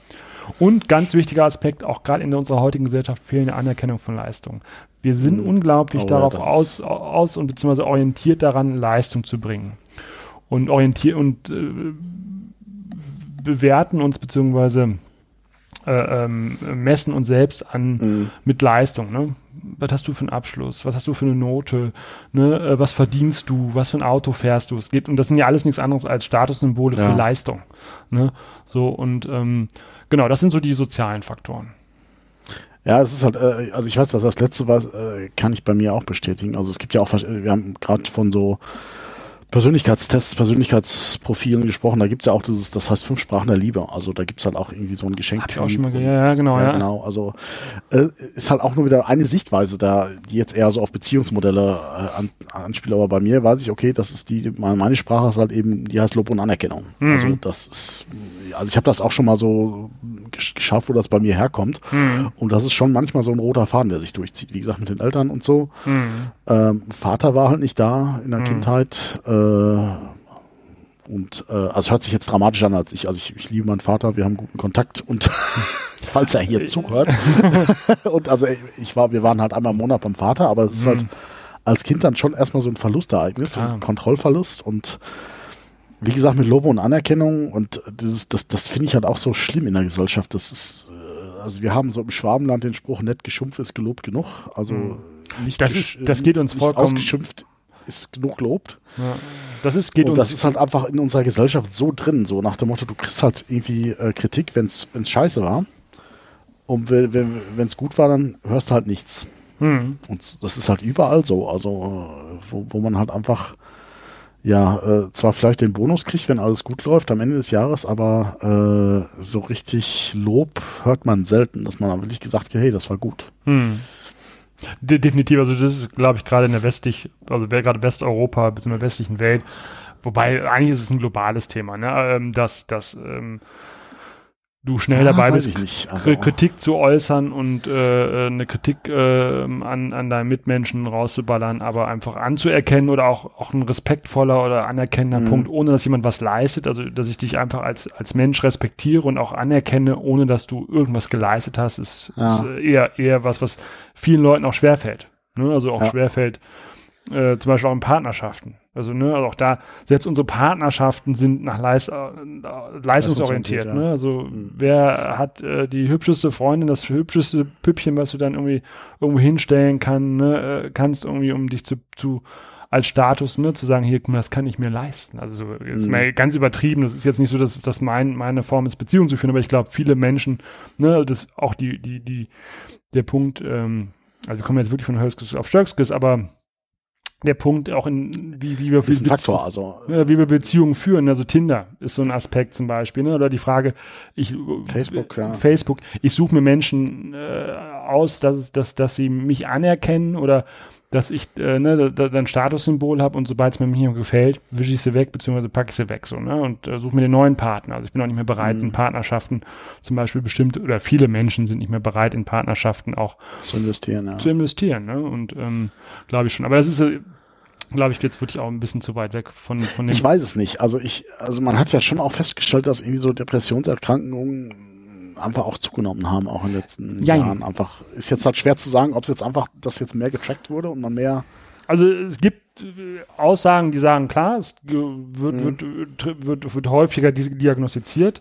Ne? Es gibt aber Aussagen, das ist eben genau, sie haben nicht wirklich zugenommen, sie werden häufiger ähm, äh, ähm, erkannt. Ne? So, das heißt, dass man eher darüber spricht, es Mhm. fängt, fängt langsam an, äh, äh, gesellschaftlich auch äh, ak akzeptiert zu werden. Also ist, da haben wir uns ja, glaube ich, schon mal drüber unterhalten, ähm, als es um das Thema Therapie ging. Ne? Du kannst das, was in dem äh, ähm, in den USA, Raum, genau, im ja, amerikanischen Raum eher normal ist, dass du sagst, du gehst zum Therapeuten, fängt jetzt hier so an, im, im, in, in, in Deutschland, äh, äh, Frankreich, also im europäischen äh, äh, Kernbereich, sodass du sagen kannst, es ist in Ordnung, auch zu einer, eine Therapie zu machen oder auch sich ähm, solchen Themen zu widmen. Ne? Mhm. Ja, ich, also ich hatte es letztens, also das letztens schon äh, drei Jahre her, wo ich auch, auch wirklich, auch wenn eine, eine Phase habe, wo es mir so richtig kacke ging und ich mich vom Arzt hab krank schreiben lassen, aber ich dann trotzdem gesagt habe, hm, schreiben Sie mal lieber irgendwie Erkältung da rein, damit es nicht irgendwo bei der Krankenkasse in Unterlagen auftaucht. Also es war schon, Klar, nein, das hast, das hast du definitiv drin. Also es ist, ähm, es ist definitiv auch noch in vielen Punkten Stigma. Also bestimmte Versicherungen kriegst du gar nicht mehr. Wenn, wenn ich sage, ich will eine, eine, eine, eine, ähm, Berufsunfähigkeitsversicherung haben, mh, da wirst du gefragt. Dann haben sie psychische Erkrankungen. Also ich habe die vor, glaube ich, zwei Jahren oder so abgeschlossen. Ähm, und unglaublich teuer. Aber ein ganz anderes Thema. Ähm, und da ist das ein Punkt der, des, des Fragebogens, war das. Ne? Haben sie psychische Erkrankungen? Und da fragen die auch Mhm. bei deiner Krankenkasse nach. ja, Also das heißt, da kann ich nicht lügen und sagen, ja, nee, ne, gebe ich jetzt mal nicht an, dass ich depressiv war oder gebe ich jetzt mal nicht an, dass ich äh, schizophren bin oder sonst was. Äh, liebe Ja, das sind Krankenkasse, bin ich alles nicht. Ähm, sind aber, sogenannte Gesundheitstests beim, Genau. äh, wenn man gerade für eine private Absch äh, Versicherung abschließt, Genau. da kenne ich mich so ein bisschen aus, da ist halt äh, egal, also fragen sie sich, wie viele Zahnlücken du hast und Mhm. äh, ob du schon mal was am Rücken hast. Und das Problem ist halt, und wenn du da lügst, das kannst du da nicht, dann fliegst du halt raus, musst, äh, und musst womöglich irgendwie äh, Strafen noch bezahlen. Also Ja. das ist halt wirklich böse Betrug, wenn du da kannst dich einfach sagen, ja, das ist nur irgendwie so ein Fragebogen, da mogel ich jetzt mal ein bisschen. ja, Äh, also kannst du mal zwei Kilo weniger angeben, aber das merkt keiner. Aber sobald halt irgendwie äh, sagst du irgendwie die Zahnlücke und die prüfen das, dann hast du ein Problem. Also ja, und deswegen, also da bin ich auch vorsichtig, also irgendwas in den Unterlagen sichtbar zu machen, was jetzt nach Depressionen aussieht. Also wo ich jetzt sage, okay, das kommt mir jetzt zugute, dass ich jetzt damals nicht beim Arzt war. Also Mhm. was jetzt natürlich kein Faktor sein sollte, aber ja. äh, in der Regel äh, ja, mit dem Hausarzt, wenn es um Krankschreibung geht, da kann man in der Regel auch reden. Also äh, Mhm. was ich Nein, auch sagen klar. kann, der, der Hausarzt schreibt einem auch krank, wenn es einem psychisch schlecht geht. Also das kann man auch nochmal hier. Klar, aber ich würde, das Äh, wird dann schwierig, wenn du Langzeit äh, erkrankst. Ne? Also wenn es dann wirklich über die sechs Wochen hinausgeht oder so, dann wird es dann schwierig. Dann muss er irgendwann Klar. auch äh, Butter bei der Fische machen oder so. Aber wenn es darum geht, dass man sagt, ich brauche mal einfach drei Tage und zwar nicht, weil ich verkatert bin, sondern weil es mir wirklich nicht gut geht oder so, Ja. jetzt irgendwie, äh, ne, dann kann man auch mal eine Erkältung aufschreiben oder machen wahrscheinlich. Also ob man das kann, wahrscheinlich wird die Krankenkasse sagen, geht auf gar keinen Fall, aber wahrscheinlich macht der ein oder andere Hausarzt das, ähm, wenn man entsprechend damit ein entsprechendes Vertrauensverhältnis hat, ne, dass Ja. man das machen kann, ja. Ja, back to topic. Back to topic, genau. Das nächste Modell ist ein Modell, wo ich mich ganz gut äh, wiederfinde. Also was, was, was mir nahe ist, für mich so, wo ich sagen kann, das kann ich gut nachvollziehen. Mhm. Äh, das ist das kognitive Modell von dem Beck. Das ist auch schon knapp äh, 40 Jahre, 45 Jahre alt. Ähm, das geht davon aus, dass du, ähm, also kognitiv sagt es ja schon, also es geht also um, um, um sozusagen ist ein Gedankenmodell, also wo das Denken sich auf ähm, das äh, Entstehen äh, der Depression auswirkt. Und zwar geht es da zum Mhm. Beispiel auch, dass du eigentlich eine Grundannahme hast. Und diese Grundeinnahme führt zu einer bedingten Annahme. Ich erkläre das gleich mal, was das genau heißt. Es gibt Beispiele, ja. Ähm, und das wiederum führt zu einem automatischen Gedanken. Und diese sozusagen auch von- diese, diese Perlenkette mit diesen drei Perlen wiederum führt zu einer äh, verzerrten Informationsverarbeitung. Was Mhm. heißt das? Also, Grundannahme wäre in dem Fall zum Beispiel, ich bin ein Versager. Ne, also ich habe die Grundannahme und Grundannahme sagt ja schon, das ist so wie so, wie so ein Fundament, auf dem ich mich bewege. Das ist, so ein, das ist eine Annahme von mir, die sehr, sehr, die man selber irgendwie drin hat. Also Genau, und was sehr Elementares. Also es ist jetzt nicht so, ich fühle mich jetzt gerade mal als Versager, sondern ich bin ein Versager. Ne? Hier bei dem, äh, äh, keine Ahnung, also andere würden sagen, ich bin ein total toller Hecht oder so, aber eben eine Grundannahme, ich bin ein Versager. Und das wiederum führt zu einer bedingten Annahme. Was heißt das? Ähm, das ist wie eine Regel. Das heißt, diese An Annahmen, die ich da habe, führt zu wie, wie, wie, wie Glaubenssätzen oder, oder Grundsätze oder Regeln. Ne? Also das heißt, bevor ich mich jetzt irgendwie daran mache, ähm, jeden Morgen zum Beispiel joggen zu gehen, ne, lass ich lieber direkt sofort sein, weil schaffe ich es oder so nicht. Ich weiß doch ganz genau, Mhm. nach dem zweiten Tag würde ich nicht. Und selbst wenn ich dann mal schaffe, die viereinhalb Kilometer um den Teich zu laufen, ach, ne, ich halte das so oder so nicht durch. Und das ist irgendwie so, eine, so, so, eine, so, eine, so, ein, so ein Glaubenssatz, den man sich in seinen, in seinen Alltag integriert, ne? Und ähm, dann habe ich gesagt, ich schaffe das, so, ich schaff das nicht, also ich fange gar nicht erst an mit dem Laufen. Und der automatische Gedanke, der sich daraus sozusagen ergibt, ist dann mal wieder nicht geschafft oder mal wieder es nicht gemacht. Mhm. Ne? Und das heißt, diese, diese Kette sozusagen, also die aufeinanderfolgende Kette, führt dazu, dass ich eigentlich ähm, meine Umwelt verzerrt wahrnehme.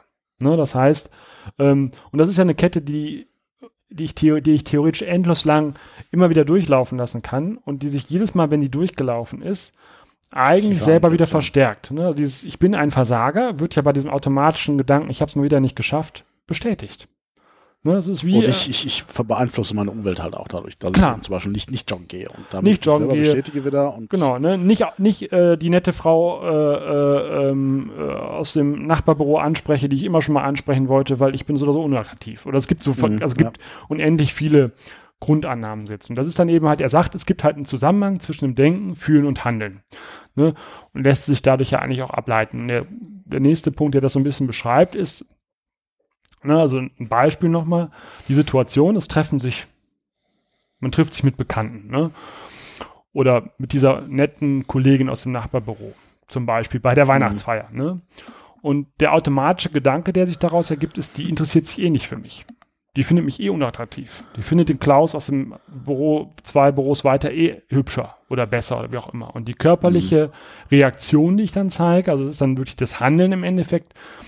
Ähm, ich bin angespannt oder kann angespannt sein ich fange vielleicht gar nicht erst das Gespräch an mit ihr. Oder ich beende Mhm. es, wenn es passiert, schnell. Ich bin ängstlich in der Situation. Und da ich ja im Endeffekt mein, mein, meine Grundannahme, die ich von mir habe, auch wieder bestätige, macht es mich eventuell auch sogar traurig. Ne? Mhm. So, und das ist das, das, das äh, Modell eigentlich von dem Beck. Sehr vereinfacht gesagt. Woraus sich dann auch eine spätere Behandlungsmöglichkeit ableitet, eine therapeutische Behandlungsmöglichkeit. Also wie du genau, also ne, die, die, die, die Therapie im Endeffekt bei diesem Modell ist, dass du genau auf diese Grundannahmen und ähm, die automatischen Gedanken eigentlich ähm, dich bewusst äh, darauf einlässt, beziehungsweise dich bewusst darauf konzentrierst und die analysierst.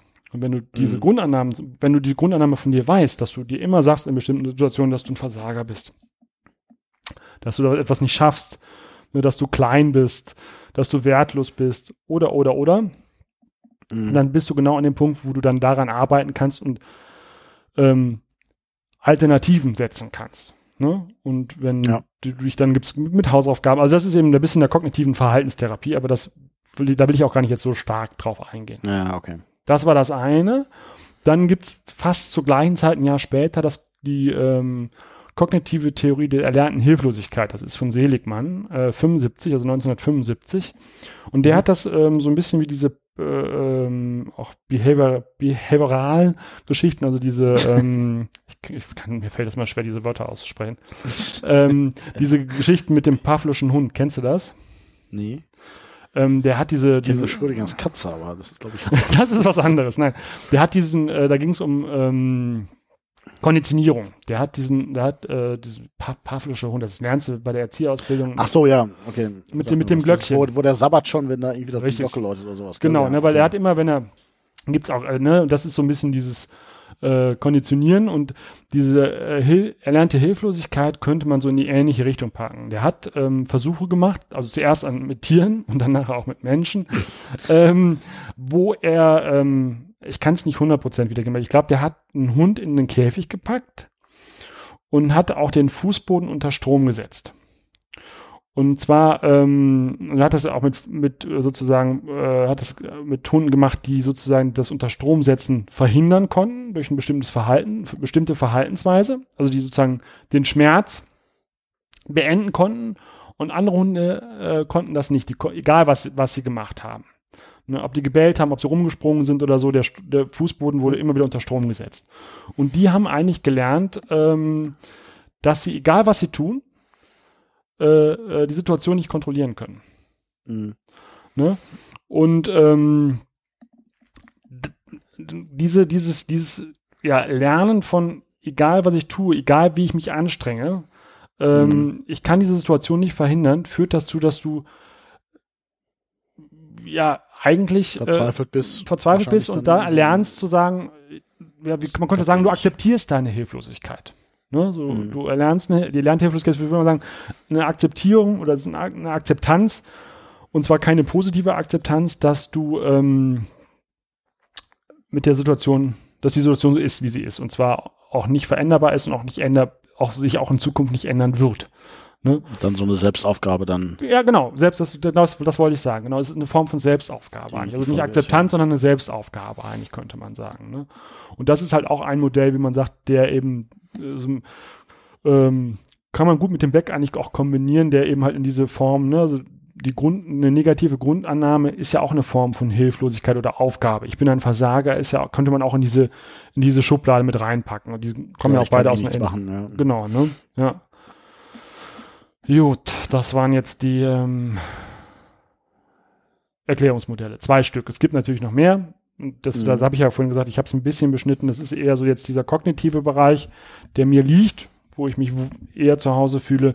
Gibt natürlich auch Erklärungsansätze im Bereich der tiefenpsychologischen und auch der, ähm, äh, also, ne, äh, der ganzen ähm, ja, also, ähm, tiefen, tiefenpsychologischen und ähm, freudschen äh, Schiene da, äh, dass äh, man natürlich auch sagt, es hat eben auch die Frage der, der, der, der ähm, frühkindlichen Erfahrungen und Erlebnisse und so, die da mit reinspielen und wo man auch dann entsprechend Depressionen erklären kann. Hm. Ist aber nicht so mein, mein äh, Fachgebiet, deswegen habe ich es extra jetzt nicht mit reingenommen. Das heißt aber nicht, dass das jetzt in irgendeiner Form weniger äh, ähm, richtig ist oder dass jetzt das falsch ist oder dass nur die kognitiven Erklärungsmodelle richtig sind. Mhm.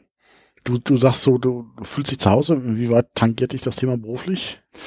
Ähm, ich bin ja selbst nicht therapeutisch unterwegs. Also das ist natürlich ein Mhm, Thema, womit, ja, ich, womit ich mich äh, viel beschäftige oder auch beschäftigt habe, Mhm. auch im Rahmen von meinem Master.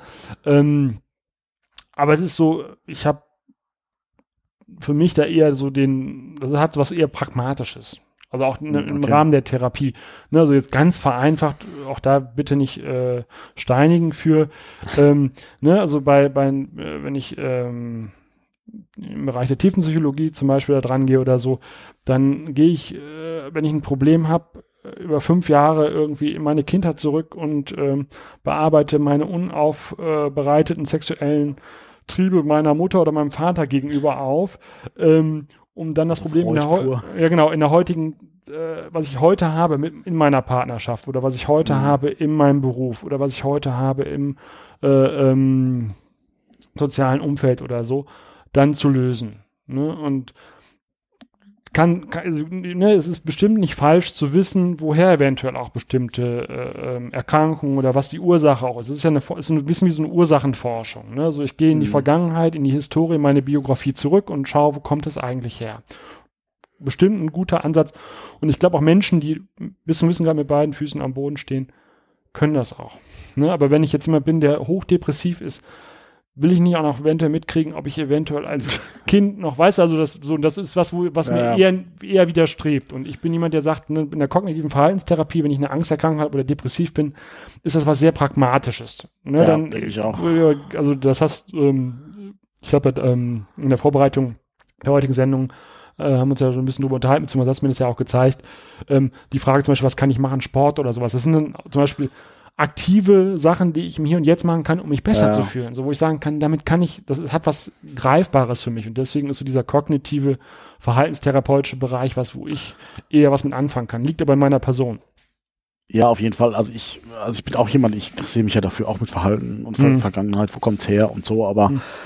Ich muss auch, also einfach von meinem Profil her so aus Interesse, aber ich habe auch gemerkt, so in dem Bereich, da hilft's nicht sonderlich, die Schippe rauszuholen und nochmal richtig zu graben, woran liegt's und was, weil das ja dann nochmal, was mir belastend das so auch ist. Das kann auch belastend sein. ja eben, das ist nochmal mehr Kontrollverlust. Ja, ne, überleg Weil mal. ich kann meine Vergangenheit nicht ändern. Ich kann nicht ändern, dass meine Eltern geschieden sind, etc. Und das ist nochmal mehr so, fuck, ey, nochmal mehr so dieses, nochmal, was mir dann auch nochmal, als ich mich damals zur falschen Zeit damit beschäftigt habe, nochmal nochmal einen draufgegeben hat. So nochmal so zusätzlich nochmal, ja, pff, ist wieder ein so ein Ding, wo ich nichts dran ändern kann. So. Ich meine, gut, der, die, die Tiefenpsychologen sagen, wenn, wenn du das dann einmal bearbeitet hast und akzeptiert hast, dann hast du es für den Rest Le deines Lebens wahrsch- wahrscheinlich dann erledigt. So, ne? Kann ich mir auch alles, Ja. kann ich mir auch alles vielleicht herleiten. Der Punkt ist, ich glaube eben halt, du musst äh, für bestimmte Themen und auch bestimmte Kästchen, die man vielleicht auch äh, mit äh, Sachen gefüllt hat und dann abgeschlossen hat und in seinen geistigen, kognitiven Schrank gestellt hat und ganz gut weggeschlossen hat, haben ja auch vielleicht einen Grund, dass man sie erstmal weggeschlossen hat. Und dann muss man, kann man vielleicht mal irgendwann dran gehen, aber dann finde Ja. ich vielleicht da nicht in einer akuten depressiven Phase oder so. Würde ich jetzt auch nicht empfehlen. Also es ist gut, so ein paar Sachen mal anzugehen, Genau. zu, zu wissen grundsätzlich, ja, das kommt jetzt von meiner Scheidung, aber irgendwie der, wie gesagt, die Schippe nehmen und ähm, also gerade in so einer akuten Phase halte ich jetzt für wenig sinnvoll. Also, Genau, ja. und, also ich jetzt, jetzt, gerade das, das, das ganze freudsche Schema lässt einen ja oft auch damit alleine. Also ich finde, es ist gut zu wissen manchmal, Ja, aber ich glaube, helfen ist halt dann auch eher die, die Verhaltenspsychologie, wo es daran geht, okay, was kann ich jetzt aktiv heute tun, damit es mir morgen besser geht, so. genau, ja. Ja, und äh, ein bisschen hast du das jetzt, haben wir jetzt eigentlich auch schon beim nächsten Punkt, ähm, die Behandlung. Ne? Wie kannst du es behandeln? Also es gibt eigentlich zwei große äh, psychotherapeutische Schulen. Das ist einmal eben die verhaltenstherapeutische, also kognitive verhaltenstherapeutischen und einmal die tiefenpsychologischen, die anerkannt sind. Also das heißt, die werden in der Regel bezahlt. Ne, das ist ja die, immer die Frage bei der, bei der Krankenkasse, bei unserem Gesundheitssystem, wer zahlt was. Ne? Du, klar, du kannst auch schamanisches Trommeln irgendwie äh, äh, in so einem Buktu machen oder so. Wenn das kann auch sein, dass das hilft, das weiß ich nicht. Ne? Aber das bezahlt in der Regel die Krankenkasse nicht. Und äh, bei Psychotherapie sind eben eigentlich zwei Verfahren, die in der Regel äh, bewilligt werden und auch bezahlt werden. Das sind diese beiden Mhm. Verfahren. Es gibt dann noch das systemische. Das ist aber noch Ja. nicht komplett durchgehend anerkannt. Ne? Das ist nochmal ein anderer Ja, Ansatz. finde ich eigentlich schade, weil das ja eigentlich so ein bisschen beides so ein bisschen verhin, äh, verbindet. So einerseits Ja, sagt, okay, wo kommt's her, aber auch irgend, wo stehe ich jetzt heute? Also Ja. Nee, definitiv. Da gibt's ja auch, also es gibt ja, ja auch die Be- Bemühungen, das auch weiter sozusagen aner Mhm. anerkennen zu lassen, beziehungsweise auch weiter in die, weil es ist eben auch kein Humbug, also der, der, der Sys- systemisch, halt- also gibt ja Leute, die sehr kritisch sind, was Naturheilkundeverfahren angeht und Homöopathie und so. In der Bereich, das ist eine andere Baustelle. wollte ich gerade sagen, in also, dem Bereich befindet sich das aber nicht. Ne? Also die, der systemische Ansatz ist eigentlich auch sehr gut untersucht und sehr gut, also ne, es ist aber eben halt noch nicht durchgehend anerkannt. Die, denn die, das dritte Standbein, beziehungsweise eigentlich das zweite Standbein, das eine ist ja nur aufgeteilt in diese beiden Schulen, ist die Mhm. äh, pharmakologische Behandlung. Die ist bei Depressionen gar nicht schlecht. Du hast das Problem, wobei das auch bei den aktuellen ein bisschen besser ist, dass du eine bestimmte Zeit hast, bis die wirken. Das heißt, die äh, Antidepressiva zum Beispiel, ist so der Begriff, den jeder, glaube ich, kennt, braucht eine Zeit. Das heißt, du musst sie eine Zeit lang nehmen, bevor die wirken. Da reden wir über zwei, drei, manchmal auch vier Wochen, bis sie anschlagen.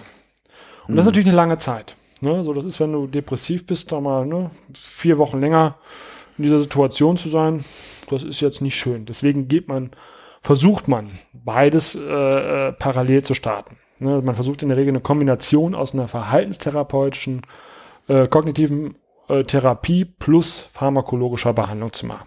Oder eben halt der tiefenpsychologischen Therapie und der Mhm. pharmakologischen Behandlung zu machen. Zweiter Nachteil, in Anführungszeichen Nachteil der pharmakologischen Behandlung ist, dass sie in der Regel dein äh, Aktivitätenspektrum vergrößern. sagt man ja, ist ja eigentlich geil, da, ich werde wieder aktiver. Ist gut, wenn sich dein äh, Gefühlszustand auch verbessert. Wenn sich Mhm. dein Gefühlszustand nicht verbessert und du dir die letzten sechs Wochen schon darüber Gedanken machst, wie du dich eigentlich gerne umbringen möchtest, Ja. und nur bis jetzt nicht aus deinem Bett aufstehen konntest, weil du so äh, äh, antriebsarm äh, warst, war's. ähm, ist es natürlich kacke, wenn du auch einmal wieder aufstehen kannst. Und dann eventuell aus der, aus der Idee und aus der, ne, dann eine Handlung wird.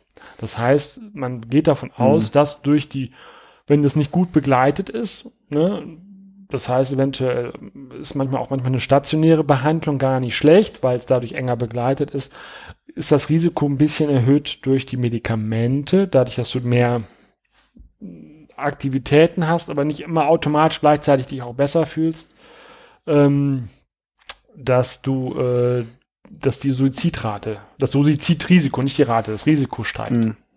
Ne?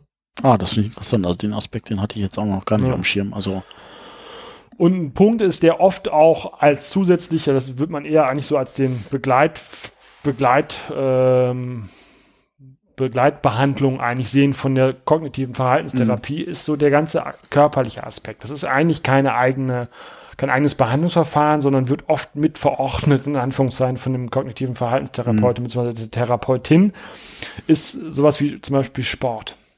Man geht davon aus, ne, dass wenn du dich bewegst, oder wenn du ähm, Lichttherapie ist auch sowas, was da mit reinfällt. Äh, ähm, Schlafentzug ist was, was mit reinfällt, dass du damit ganz bewusst sozusagen deinen Stoffwechsel irritieren bzw. Verändern ja. kannst. Ne? Ja. Im, Im positiven Sinne. Also Lichttherapie ist ja das, was du vorhin auch gesagt hast. Ne? Also es gibt äh, so Lampen, so, so Tageslichtlampen sozusagen, wo du dich vorsetzt und wie künstliche Sonne konsumierst. Ne? Mhm. Was sich wiederum auf deinen Stoffwechsel auswirkt. Ne? Schlafentzug ist auch der Punkt, dass du damit bewusst Einfluss auf diese Serotonin- und Melatonin-Geschichte nimmst. Ne? Mhm. Was nicht mehr so häufig gemacht wird und teilweise auch sehr kritisch, weil es auch für andere psychische Erkrankungen ist, ist die Elekt Elektrokrampftherapie. Das ist wie ein künstlicher ähm, Krampfanfall, künstlicher, wie heißt es denn jetzt nochmal, epileptischer Anfall. Ne, das heißt, du kriegst mit Elek kriegst Elektronen auf deinen Kopf gesetzt und bekommst Strom auf deinen Kopf. Was, äh, aber ich dachte, das wäre jetzt gerade eher so das, das Neuere, wo man merkt, okay, das ist. das äh, gibt, gibt schon länger. Also kann ja, sein, dass, das, dass, das, Kuckucksnest, gell? Irgendwie so. ja genau, na, da, da, da haben sie ja wirklich was rausoperiert.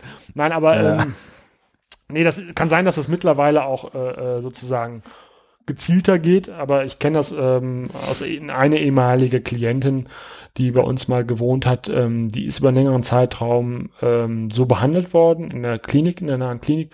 Das war bis in die 80er, 90er Jahre auch eine Behandlungsmethode oft für auch äh, Depressionen freiwillig behandelt worden. Früher war das auch zwar eine Zwangsbehandlung. Ne?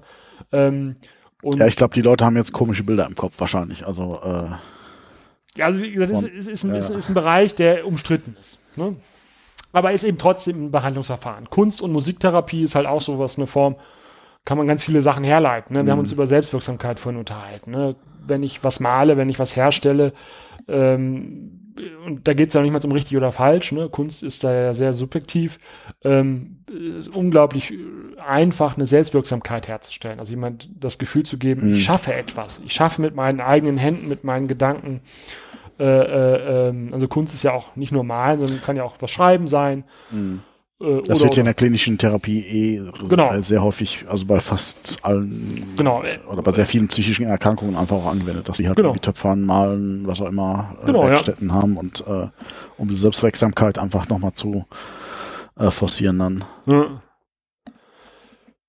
So, jetzt habe ich ganz viel zu dem Punkt gesagt. Äh, Kannst du vielleicht nochmal ähm, was sagen, weil du es ja selber auch so ein bisschen erlebt hast? Was würdest du denn sagen, was äh, bedeutet eine Depression für denjenigen, der sie hat? Also was, was, äh, ich würde es mal titeln, was gibt, was für Folgen gibt es? Ja, also ich habe so, ich habe das ja gerade auch so erwähnt mit dem Schlaf und so, das, Ja. das ist ein Teufelskreis. Problematik dieser Strudel, der nach unten zieht. Und das habe ich halt eben auf ganz vielen ähm, Feldern halt erlebt. Einfach erstmal, ich meine, sozial ist das halt natürlich ein Thema, dass man einfach auch irgendwie noch wenig, äh, wenn man ja einfach keinen Bock hat, irgendwie rauszugehen, Leute Ja. zu treffen dadurch. Und dadurch ist man natürlich auch erstmal wieder der Außenseiter. Habe ich jetzt zum Glück nicht so erlebt, aber weiß ich einfach, dass es einfach so der Fall Mhm. sein kann, logischerweise. Man steht draußen und äh, zieht sich zurück, dadurch steht man noch weiter draußen. Und diese Strudelwirkung einfach auf ganz ähm, vielen Ebenen einfach auch stattfindet, das, das Selbstverstärkende, einfach eben und, wie gesagt, ich meine Sozialausgrenzung und äh, Ja, du hast ja auch gesagt, du hast ja beruflich, nicht, ja. nicht nur mit Freunden, du hast ja, das hat auch, auch deine damalige Partnerschaft unglaublich belastet. Ja. Ne?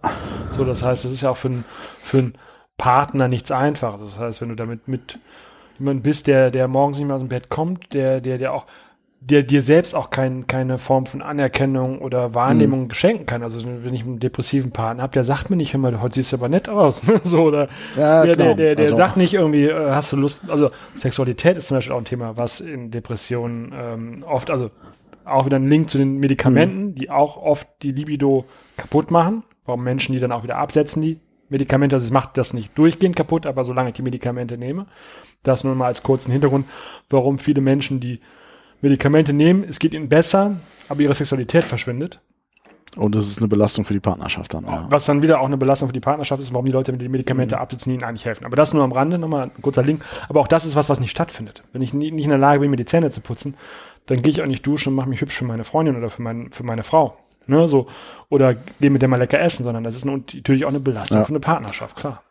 Und davon, da kriege ich halt dann wieder Ablehnung und Genau. es verstimmert meine äh, Situation und meine Depression halt. Das ist so eben gerade diese, diese, diese Strudel immer, den, den man da einfach auf vielen Bereichen. Ja. Ich meine, gesundheitlich äh, braucht man uns auch nicht drüber unterhalten, dass es, äh, wenn man keinen Sport macht, nicht rausgeht, nicht Zähne putzt und nicht duscht, das ist äh, ja. Allein den das ganzen kann schon zu sozialen liegt. Isolationen führen, also wenn du mal eine Woche oder zwei nicht geduscht hast. Ne?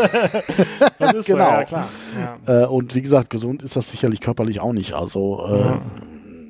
das kommt halt auch noch dazu, diese ganzen Hormongeschichten Ja. da, dass das äh, äh, da auch mit reinspielt. Äh, ja, wie gesagt, das war so, der, der, der ganze Alltag ist halt einfach da irgendwo in Mitleidenschaft gezogen und man kann halt einfach so diesen, ja, man hat keinen Tagesrhythmus. Hm.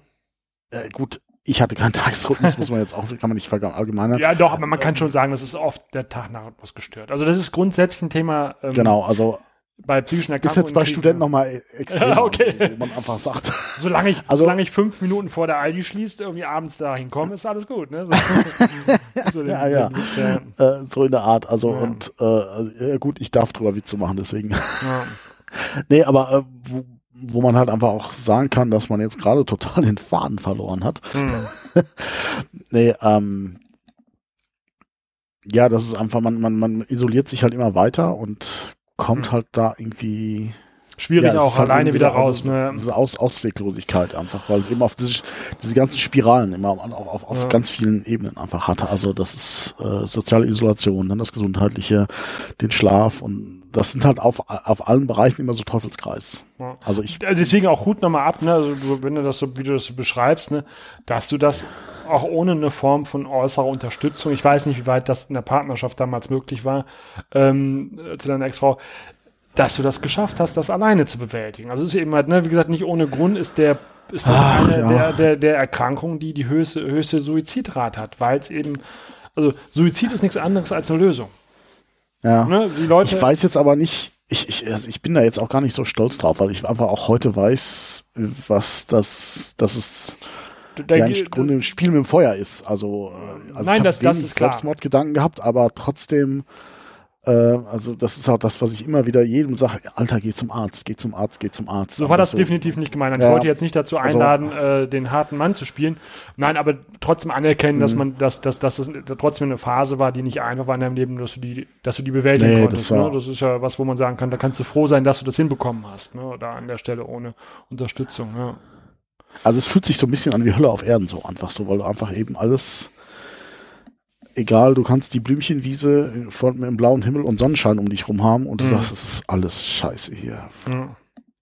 Und es macht eben auch dann nichts mehr Spaß. Also selbst ein, also ne, Sachen, die sonst einem Spaß machen, wie gesagt, Sexualität, äh, äh, äh, auch mal ein schöner Abend mit Freunden, ähm, selbst Rausch macht einem auch keinen Spaß mehr. Also viele Leute, die, die, die ähm, depressiv sind, auch so ein bisschen, da würde ich jetzt Mhm. eine Überleitung machen zu dem, zum, zum letzten Punkt, den ich noch äh, habe.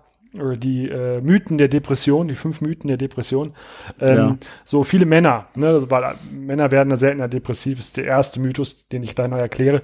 Ähm, äh, sozusagen versuchen, sich selbst zu behandeln mit Alkohol. Also oft äh, hat man eine, eine, eine, hat man festgestellt, gibt es eine, eine, eine Co-Abhängigkeit beziehungsweise die Erkrankung der Depression steht oft mit einem Alkoholmissbrauch, einem regelmäßigen Alkoholmissbrauch, dass Männer sich dann versuchen, das, was sie empfinden oder wahrnehmen, was oft dann ja nicht schön ist, durch einen Rausch ähm, zu, zu betäuben.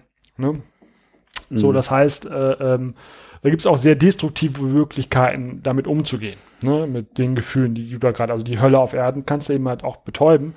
Ähm, und ähm, genau, das wäre so der Punkt, warum vielleicht auch Männer äh, dann eher versuchen, alternative Behandlungsmöglichkeiten für sich zu finden. Ne? Und das wäre jetzt das, der erste Mythos, habe ich ja gesagt, um äh, ähm, dann direkt jetzt anzuknüpfen.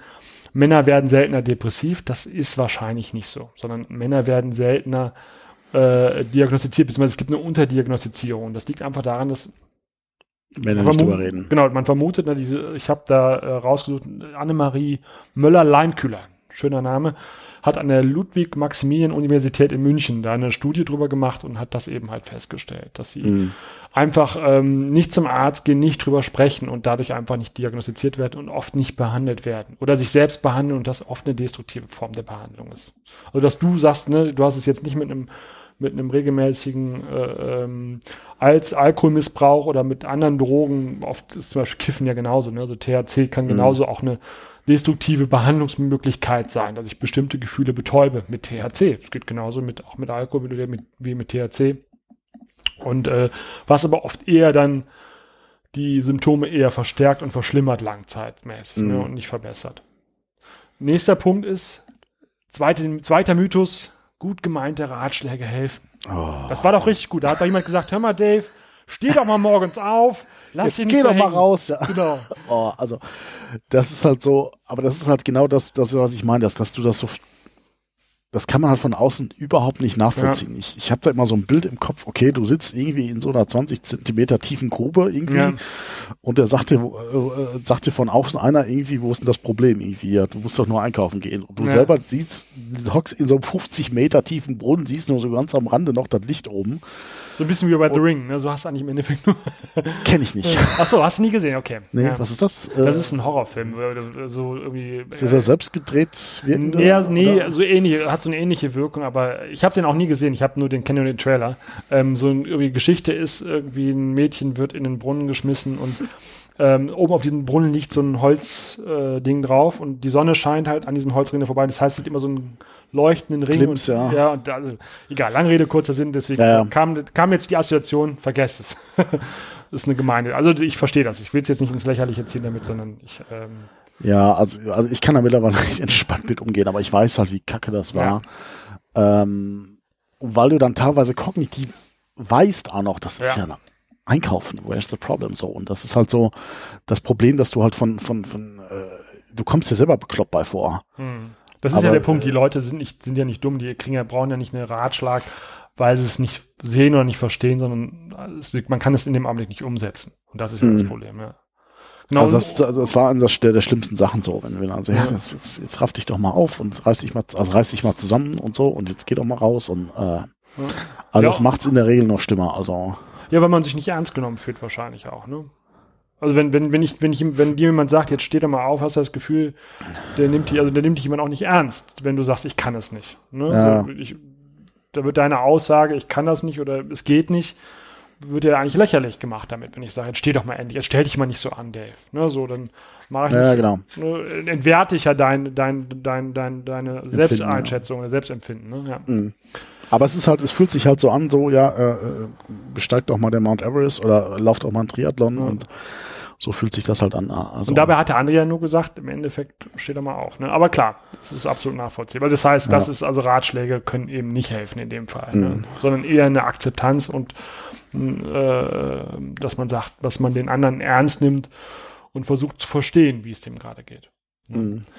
Depressionen sind rein psychisch. Das ist eigentlich gar nicht so ein richtiger Mythos, aber ich glaube so, das haben wir ja ganz gut darstellen können, dass es verschiedene ähm, Ursachen dafür geben kann. Ja. Ne? Stress, äh, unterschiedliche äh, Stoffe, die ich mir hinzufüge, Traumatisierung sagt man sogar, Überforderung, Konflikte und und und. Ne? Mhm.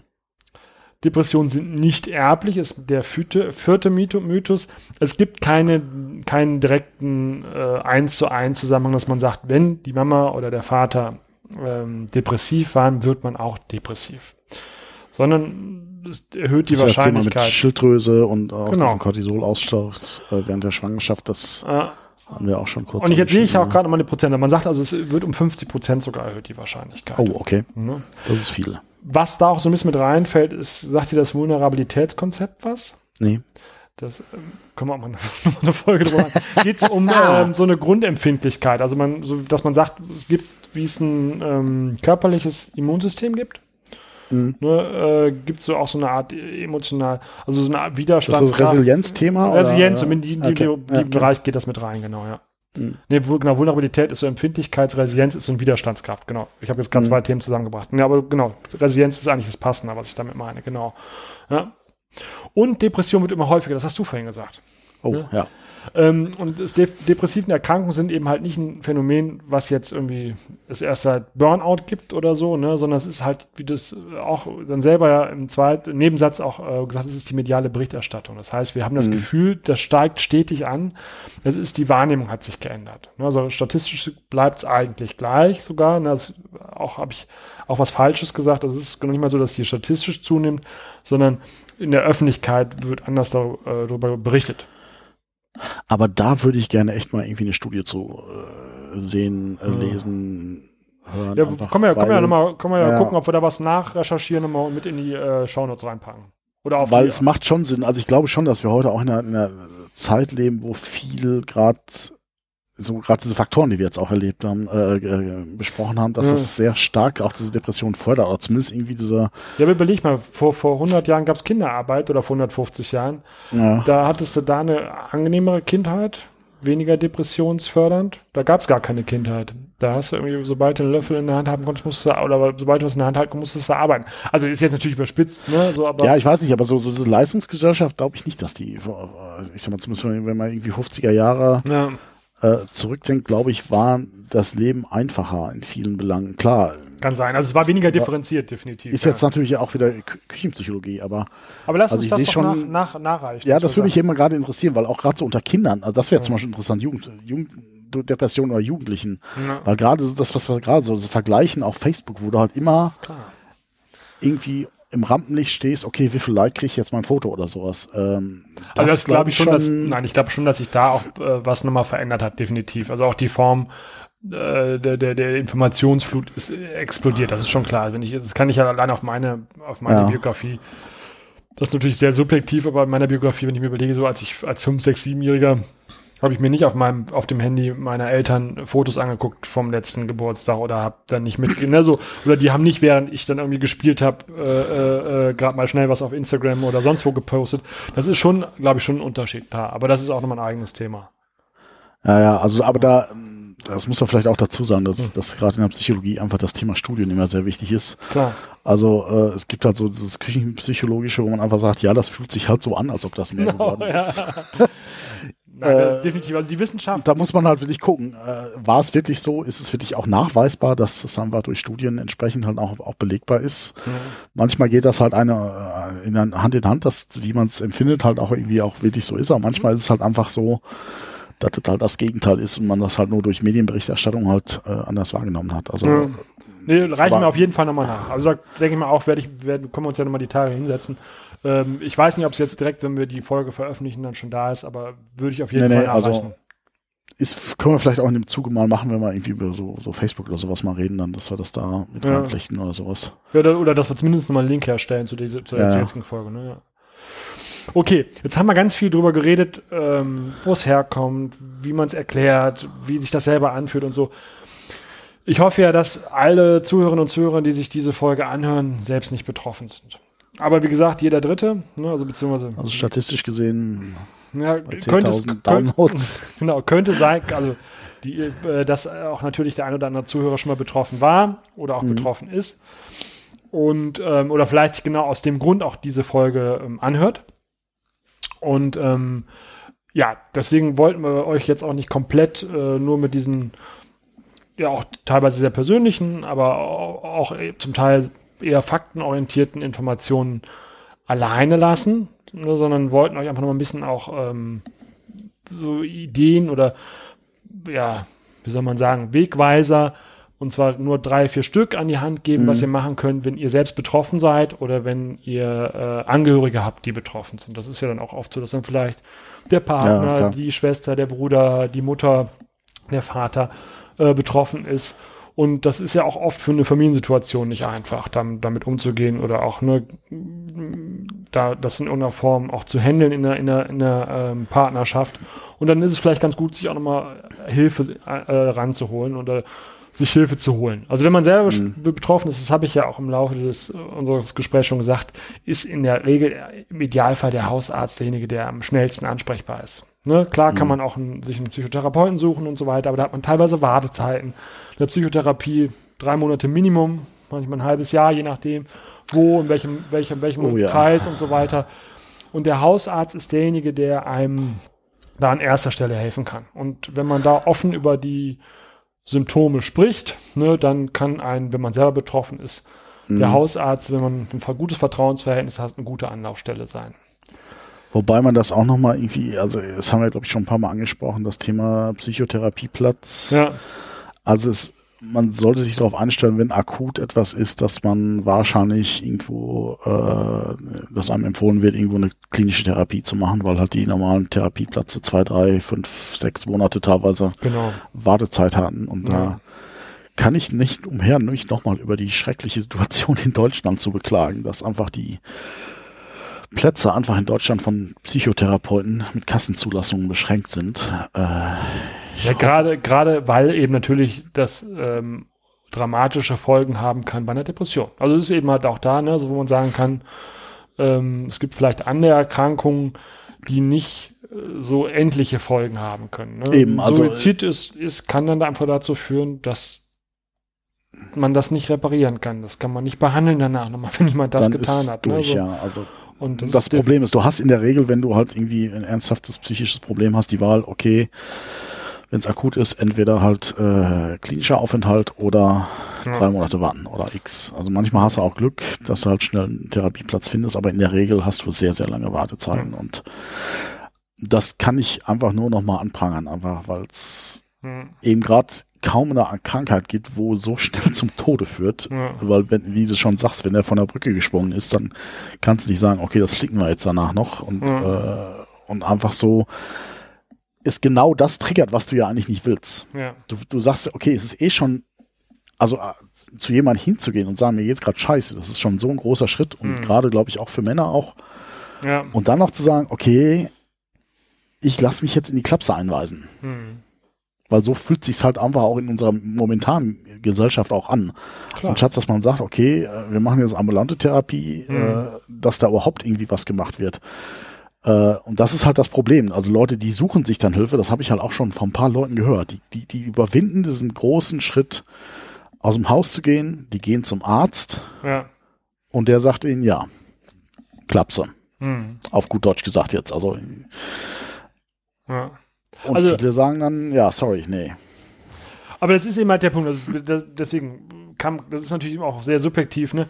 Ja, Wenn man ein gutes, wenn man ein gutes, ähm, nicht jetzt das, was du gesagt hast, sondern äh, darauf bezogen, wenn ich ein gutes ähm, Vertrauensverhältnis zu meinem Hausarzt habe, ne? dass der in der Regel dann mit mir zu, gemeinsam, das ist ja auch nicht, dass der fremdbestimmt, sondern mit mir gemeinsam gucken kann, was ist für mich das Beste. Also im schlimmsten Fall der Fälle, das war, hast du ja gerade auch so ein bisschen angedeutet, ne? ich ähm, hat wirklich akute Suizidgedanken, also Gedanken, mich selbst zu töten und das als Mhm. einzige Lösung zu sehen, dann ist in der Regel 112. Nur so blöd sich das anhört, ne? Man, warum soll ich die Feuerwehr rufen? Aber das ist halt dann wirklich die, die ja, Notarztnummer. 112 ist Notruf, nicht, nicht Feuerwehr. Nein, aber man hatte immer das Gefühl, also früher 110 ist Echt? Polizei, 112 war für mich als Kind immer so deswegen. Aber klar, es ist so, Notarzt, okay. ne? So, ähm, und dann kann das bedeuten, dass der kommt und einen ähm, in die Klinik einweist. Das ist das, Ja. was wir auch gerade gesagt haben. Das kann dann aber auch unglaublich gut sein und zwar nicht nur äh, sozusagen von der Außenperspektive, sondern für auch einen selber, weil dann übernimmt ein ganzer Apparat auch ganz viel Verantwortung für einen und kümmert sich in Mhm. ganz vielen Punkten auch um einen. Das ist nicht so, dass äh, Psychiatrie das bedeutet, was man so zum Teil auch landläufig im Kopf hat, ne? Riesengroße äh, Hall, Hallen mit äh, 500 Betten, Gitterbetten, wo Leute festgebunden und sind und schreien und- und so. Ne? Das ist so ein bisschen die Psychiatrie, äh, ähm, die 60, 70 Jahre alt ist. Die gab es definitiv mal. Ne? Die gibt's, ja, ich weiß, die gibt's auch. Gab's Also ich finde es schwierig. Also ich habe es halt in der näheren Verwandtschaft halt auch erlebt, auch äh, und wo dann Klar, auch nein. die Person dann auch wirklich mit den Gummizellenkandidaten auf der gleichen Station war. Und das war jetzt, also es war jetzt halt keine, keine richtige Psychiatrie, das war halt ein normales Krankenhaus, die halt Ja. irgendwie da äh, so ein paar Zimmer hatten, die Psychiatrie genannt worden sind. äh, nein, also das ist klar. Ich will jetzt, Also, ich, aber ich will jetzt auch nicht schwarz machen, aber Nein, aber äh, für Menschen, die in Not sind, ist es, kann es eben halt auch definitiv da an der Stelle. auf jeden Fall. Man kommt erstmal raus aus Ja. dem Alltag, man hat Man muss sich nicht, um nichts mehr kümmern Ja. und ab dem Augenblick können. So, das ist der eine Punkt. Also man kann sagen, okay, wenn es gar nicht geht, ne, dann kann ich auch die 112, den Notarzt anrufen und also, wenn gar nicht geht, bezogen auf Suizid. Das ist sozusagen dann die, die, Ja. der, der Türöffner, das ist der, der, der Dietrich in die Klinik. Ne? So und ähm, sonst eben halt der Hausarzt. Es gibt Möglichkeiten, sich auch ähm, in der heutigen Zeit so ein bisschen, das ist ja noch, ist ja, ist ja schon fast altbacken, telefonisch. Ne? Also man kann auch sozusagen telefonisch sich Hilfe holen. Und zwar gibt es da eigentlich zwei Möglichkeiten. Ähm, einmal die allgemeinere Möglichkeit ist das äh, ist die Telefonseelsorge. Ich glaube, die ist vielen auch noch so bekannt. Ne? Das ist so ein landläufig, haben man ähm, es ist oft von ähm, Laien, aber die eine professionelle Fortbildung, Ausbildung machen. Ja, die müssen, glaube ich, schon irgendwas vorweisen. Genau, die müssen, die müssen machen über, glaube ich, drei oder sechs Monate machen die mehrere Schulungen, ähm, die einen in wirklich allen Lebenslagen unterstützen können. Das sind also äh, Menschen, die dann sich anhören, die dann auch oft Netzwerk haben, gutes Netzwerk haben in dem Rahmen, in dem die da arbeiten. Das heißt, die würden dann einmal auch sagen, an wen kann man sich wenden, wenn man in einer Notsituation ist, ne? Äh, ähm, wie kann man eventuell damit auch umgehen? Das heißt, es sind oft auch Leute, die so auf die Grundfragen, die auch mit Depressionen zu tun haben, aber auch mit anderen Lebensbereichen zu tun haben, Ja. so mindestens so äh, die eine oder andere Antwort geben können. Ein bisschen konkreter ist das Infotelefon der Deutschen Depressionshilfe. Ähm, genau, die Telefonnummer der Oh, Telefonseelsorge ähm, werde ich auch mit in die Shownotes packen, aber die sage ich euch auch noch mal ganz kurz. Die Telefonseelsorge ist eine 0800er Nummer und zwar 0800 dreimal die 1, 0, dreimal die 1. Der Riesenvorteil der Telefonseelsorge ist, sie sind 24 Stunden erreichbar. Das heißt, egal, also genau, 800, ja. egal wann ich da anrufe, ne, ob morgens um drei, wenn ich gerade aufgewacht bin und es mir richtig scheiße geht, wie vorhin beschrieben, ne, oder ob ich da am Sonntagnachmittag anrufe, da ist immer jemand. Ne? Die, äh, das zweite Telefon, was ich gesagt habe, dieses Infotelefon der Depression oder für Depressionen der deutschen Depressionshilfe, die haben halt Geschäftszeiten. Ich sage da auch nochmal die Nummer, das ist 0800, auch eine kostenlose Nummer, 33 44 533 kommt auch mit in die Shownotes. Die haben halt Montag, Dienstags und Donnerstags von 13 bis 17 Uhr Sprechzeiten und Mittwochs und Freitags von 8.30 Uhr bis 12.30 Uhr. Okay, fast wie's Rathaus, also. Genau, also ist schwierig, ne? Ist da schwierig an der Stelle. Ähm, was die Deutsche Depressionshilfe aber noch anbietet, und das ist richtig praktisch oder gut, die haben so eine Art, ähm, wie soll man das sagen, gelbe Seiten ähm, für äh, Krisen- und Beratungsstellen. Das heißt, den Link packe ich mit in die Shownotes. Wenn ihr da draufklickt, könnt ihr äh, eure Postleitzahl angeben in dem Ort oder in der Stadt, in der ihr lebt. Und im Umkreis von, ich glaube, das kleinste sind 25 oder 15 Kilometer bis, glaube ich, 500 Kilometer euch anzeigen lassen, welche Krisen- und Beratungsstellen bezogen auf Depressionen in eurer Umgebung sind. Und das ist natürlich praktisch. Das heißt, wenn man nirgendwo anrufen möchte, sondern vor Ort mit jemandem sprechen möchte, wobei das eben halt auch oft ja schwierig ist, wenn man in der depressiven Phase ist, dann kann man auch vor Ort jemanden aufsuchen und sich da vor Ort auch nochmal beraten lassen. Solange bis man zum Beispiel auch einen Therapie also Th- Therapieplatz zum Beispiel kriegt oder ne, wie man wie man das behandeln kann. Also das, was wir jetzt alles erzählt haben, kann man sich natürlich dann nochmal individuell vor Ort auch nochmal sagen lassen. Das kann dann auch, wird auch dann der Hausarzt wahrscheinlich in vielen Punkten nochmal ähnlich berichten. Ja, was da auch nochmal eine Anlaufstelle äh, sein kann, ist halt Diakonie Caritas. Ja, Die haben halt auch oft irgendwie ausgebildete Seelsorger da und können einen weiterverweisen. Die haben aber auch oft das ein ähnliches Problem, wahrscheinlich, wie ich mal davon ausgehe, bei der Depressionshilfe auch, dass die halt da mal irgendwie auch Termine machen muss mhm. und man da vor Ort aufschlagen muss und man da auch irgendwie teilweise ein paar Tage warten muss. Ja. Sicherlich aber nicht in dem Rahmen, wie man jetzt auf einem Therapieplatz im ambulanten Bereich warten muss. Ja. Also ist auf jeden Fall auch schon mal ein erster Anlaufplatz, ja. äh, wo man einfach ja also das ist eben das, was du eben auch bei dieser äh, bei der Depressionshilfe hast, diese Krisen- und Beratungsstellen, das sind eben halt auch relativ niederschwellige Angebote, da musst du nichts für zahlen oder so, um die in Anspruch nehmen zu können.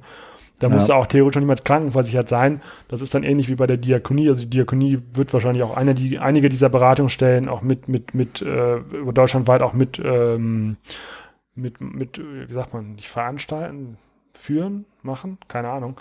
Womit? Äh, ähm, diese Beratungsstellen, also wird wahrscheinlich als Träger Teil dieser Beratungsstellen auch ähm, leiten, würde ich jetzt mal so sagen, die, die du wahrscheinlich findest, wenn du diese Depression. Ja, gehe ich mal von aus, ja. Ne, so. Ähm, und klar, also das ist vielleicht nochmal ein Thema, wo du noch was zu sagen kannst. Es ist natürlich auch so, dass wenn man in irgendeiner Form ähm, gläubig ist, ähm, kann das A natürlich auch noch ein unglaublicher Anker sein für jemanden mhm. im Rahmen äh, von so einer äh, belastenden Erkrankung. Und es gibt natürlich auch da, wobei das auch keine Therapie ersetzen wird, würde ich jetzt mal behaupten, ähm, aber natürlich auch eine Möglichkeit, Seelsorge im klassischen Sinne im, im, kirchlichen Kontext auch in Anspruch zu nehmen. Also auch da kann man, wenn man ein gutes Verhältnis ja. zu seinem Pfarrer oder zu seinem Pastor hat, wahrscheinlich ja. da auch im Gespräch äh, äh, mit demjenigen ähm, oder zu der Past äh, Pastorin, ich blicke da immer ja. nicht ganz durch, ne? Ähm, auf jeden Fall ähm, äh, da auch äh, entsprechend eine, eine Seelsorge im klassischen Sinne, ne, das ist ja auch so ein bisschen der, der Ursprung der Telefonseelsorge, ähm, in Anspruch nehmen. Ne? Der Vorteil, wie gesagt, bei der, der Telefonseelsorge, es ist, es ist halt sehr niederschwellig. niederschwellig ja. ne? so, mhm. Es gibt auch, das weiß ich aber gar nicht, ob das auf der deutschen Depressionshilfe-Seite ist, es gibt auch so ähm, Chats. Also es gibt, ähm, kann ich auch noch mal gucken, ob ich die mit in die Shownotes, wenn ich den finde, mit in die Shownotes packe, der auch deutschlandweit ähm, Zumindest mhm. relativ äh, lange. Also ich glaube auch von morgens acht oder neun, also fast den ganzen Tag auch erreichbar ist, wo moderierter Chat ist, wo man sich auch so allgemeinere Informationen mhm. äh, äh, holen kann, also nachfragen kann, wie man mit bestimmten Situationen umgehen kann oder sollte. Ja. Also kirchlich wäre mein Tipp eben auch äh, Caritas und Diakonie. Ja. Ähm, also ich bin absolut kein großer Fan von der Landeskirche, aber ich weiß, da, also äh, Diakonie ist ja evangelisch und äh, Caritas katholisch, da sitzen halt ausgebildete Leute und äh, mhm. ähm, Pastoren, Pfarrer, klar, ist auch erst ein Anlaufpunkt, sind aber oft halt da nicht ausgebildet, können da nicht mit umgehen. Überfordert, ne, ja. Deswegen geben da auch schon mal nicht den richtigen Hinweis. Also ohne da jetzt irgendjemanden okay. äh, zu nahe treten zu wollen. machen zu müssen. Aber sie sind halt keine Mediziner, sind keine Psychotherapeuten, die sind halt auch, haben ihre theologische Ausbildung und wissen hm. da auch nicht, was da richtig ist. Von daher, also ich würde da jetzt nicht komplett zu abraten. Es ist halt immer gut, überhaupt erstmal mit Leuten drüber zu reden. Äh, aber tendenziell halt doch lieber mit Fachleuten und da weiß ich eben Diakonie und äh, Caritas, dass mhm. da, oder halt eben der Hausarzt, dass die halt da schon wissen, was man tun muss. Also mhm. Genau, also Dia Diakonie und Caritas sind ja eben halt auch zwei der größten, mit der größten sozialen Träger, die auch den ganzen Bereich, im Bereich der, der genau. äh, äh, sagen wir, begleitenden Dienste im Rahmen der Psychotherapie, ne? also ganz viele ja. Dienste da ja auch äh, deutschlandweit übernehmen, ne? für, für den Staat dann äh, verschiedenste Hilfe und die SBZ, also sozialpsychiatrischen Zentren und so weiter auch ähm, leiten oder äh, mit, mit ähm, mit in diesen ähm, mhm. äh, Dingern drin sitzen und so. Das ist schon so. Also klar, das sind die beiden größten Träger da an der Stelle, ja. Ja, aber da, das Wichtigste finde ich dann einfach, dass man einfach sagt, okay, man sucht sich Hilfe, weil das ist ein ja. Punkt, wo man einfach allein in der Regel nicht rauskommt. Ja. Also äh, ich weiß, ich war jetzt das schlechte Beispiel dafür, aber es war auch ganz großes Glück und einfach irgendwo, äh, dass ich da gehabt habe, mhm. dass da nicht äh, mehr passiert ist oder einfach äh, also, also ich kann empfehlen zu sagen, da komme ich selber irgendwie durch. Also Nein, es ist auch kein, kein, kein Eingeständnis von, von Schwäche oder sonst irgendwas, wenn man sich da Hilfe ja. holt, sondern es ist eher ein Zeichen davon, äh, anzuerkennen, dass man da einfach auch ähm, was Gutes für sich tut. Das ist einfach Form von, auch von Respekt sich selbst gegenüber. Sich das, dies das nicht alleine mhm. schaffen zu wollen, ne, sondern sich da wirklich äh, ähm, eine professionelle Unterstützung äh, mit an Bord zu holen. Mhm. Ja. äh, für die Leute, die nicht betroffen sind, also ich würde es jetzt nicht äh, jemanden raten, ähm, sich anzuschauen, der vielleicht betroffen ist, den es dann eher nochmal anträgert. Wobei das jetzt auch nichts Dramatisches ist, aber es gibt einen netten Film, den ich auch in die Shownotes packe.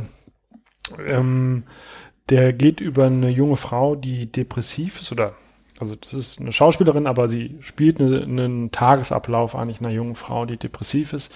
Mhm. Ähm, sehr wenig Schnitte, sehr ruhig, fast schon leise, fast schon auch bedrückend ruhig und leise den Tag beschreibt, wie es ihr geht, als jemand, der depressiv ist. Und ähm, ich, mich hat dieser, sind glaube ich sechs, fünf, sechs Minuten oder weniger, äh, mhm. Film auf YouTube, den habe ich damals, als ich mich dem, dem Thema auseinandergesetzt, gefunden, weil ich mich auch damit äh, sozusagen, ich bin jemand auch sehr visuelles, der sich mit dem Thema auch visuell auseinandersetzen wollte. Ähm, mich hat dieser Film sehr beeindruckt und vielleicht gibt es ja den einen oder anderen, den auch, der sagt, äh, das ist so zum Reinfühlen. Also was du, was der Dave zu, zu Beginn äh, der, der Sendung heute erzählt hat, einfach nochmal so, äh, obwohl es eine Schauspielerin ist, gut nachempfinden zu können. Also man wird mhm. da so ein mhm. bisschen mit reingezogen, wie bedrückend eine Depression ist. Ne? Und ähm, das war so für mich so der Punkt, ich kann das, auch wenn ich es selber so noch nicht erlebt habe, aber ich kann mir das in Ansätzen vorstellen. Mhm. Ja, das nochmal, den werde ich mit in die Shownotes reinpacken. Wie gesagt, würde ich jetzt nicht gucken, wenn es mir gerade nicht gut geht. Deswegen, okay. ne, den, guckt euch den an, wenn ihr sagt, ähm, Ihr äh, seid stabil. Ja, genau, ihr seid stabil. Nein, und wollt euch mal schön, ihr wollt, schön, wollt einen schönen äh, melancholischen Abend haben. Nein, so ist es nicht gemeint. Aber wenn man das mal so reinschnuppern will, äh, um das mhm. nachvollziehen zu können ne, und es selber nicht kennt, äh, denke ich mal, ist das ein guter, guter Trigger für einen selbst. Mhm. Dave, ja. Mann, Mann, Mann, das war aber jetzt echt, äh, ich merke schon, meine Stimme wird langsam heiser. Ja, ich habe noch nichts gegessen heute Abend, das ist noch viel schlimmer. Also, aber, ja, ich habe dich ja auch direkt jetzt, nachdem Stunden du zu Hause gekommen bist, habe ich dich ja direkt auch ans Mikrofon äh, äh, gezwungen. Nein, aber ja. wir haben jetzt echt die zwei Stunden voll gemacht, ne? Wir haben jetzt noch ein bisschen den, den das äh, nicht gesendete, die nicht, ges nicht gesendet werdende Spiel schon rauspacken. Ja. Dann wird es ein bisschen weniger, aber ich denke mal, wir machen äh, wie gesagt, also wenn ihr das hört, habt ihr den ersten Teil wahrscheinlich letzte Woche schon. ja, müssen genau. wir schauen, ob wir zwei rausmachen. Ja, also, genau. Ähm, ja. Schauen wir einfach mal. Ähm, aber ich würde gerne noch mal so ein bisschen auch, darauf angehen, weil, ich das auch für echt wichtig halte, wie man jetzt gerade als dritte aus dritter Perspektive damit umgeht, oder wie man nicht damit umgeht. Einfach, ja. Äh, weil ich halt selber weiß, wie scheiße das ist, wenn du gesagt kriegst, ja, reiß dich mal zusammen oder mach doch mal X, mach doch mal Y. Einfach mhm. das, wie ich jetzt schon 10.000 Mal gesagt habe, also mein Appell ist immer, schickt die Leute zum Arzt, also oder geht mit ihnen zum Arzt oder, ja. oder nehmt sie an die Hand und wenn sie sagen, ja, ich kann nicht anrufen, dann macht's mit ihnen zusammen oder so.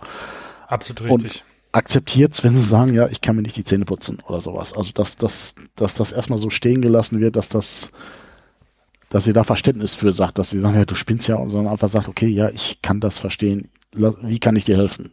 Ja. Das Beste ist auch immer so, auch, auch immer fragen, was man machen kann und nicht irgendwie versuchen, irgendwie da rumzudoktern, sondern einfach fra fragt sie, wie kann ich dir helfen, dass du zum Arzt gehst oder wie kann ich dir dabei helfen, dass du einkaufen gehst oder was auch immer. Das ist so.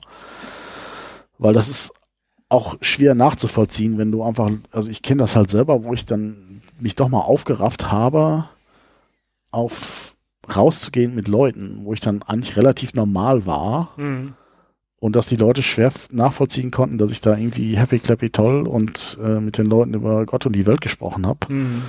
und dann nach Hause gegangen bin und Krise geschoben habe. So, das ist mhm. manchmal und das ist halt wirklich so. Im Zweifelsfall habt ihr echt eine gute Zeit mit denen und eine Stunde später springen sie von der Brücke. Mhm.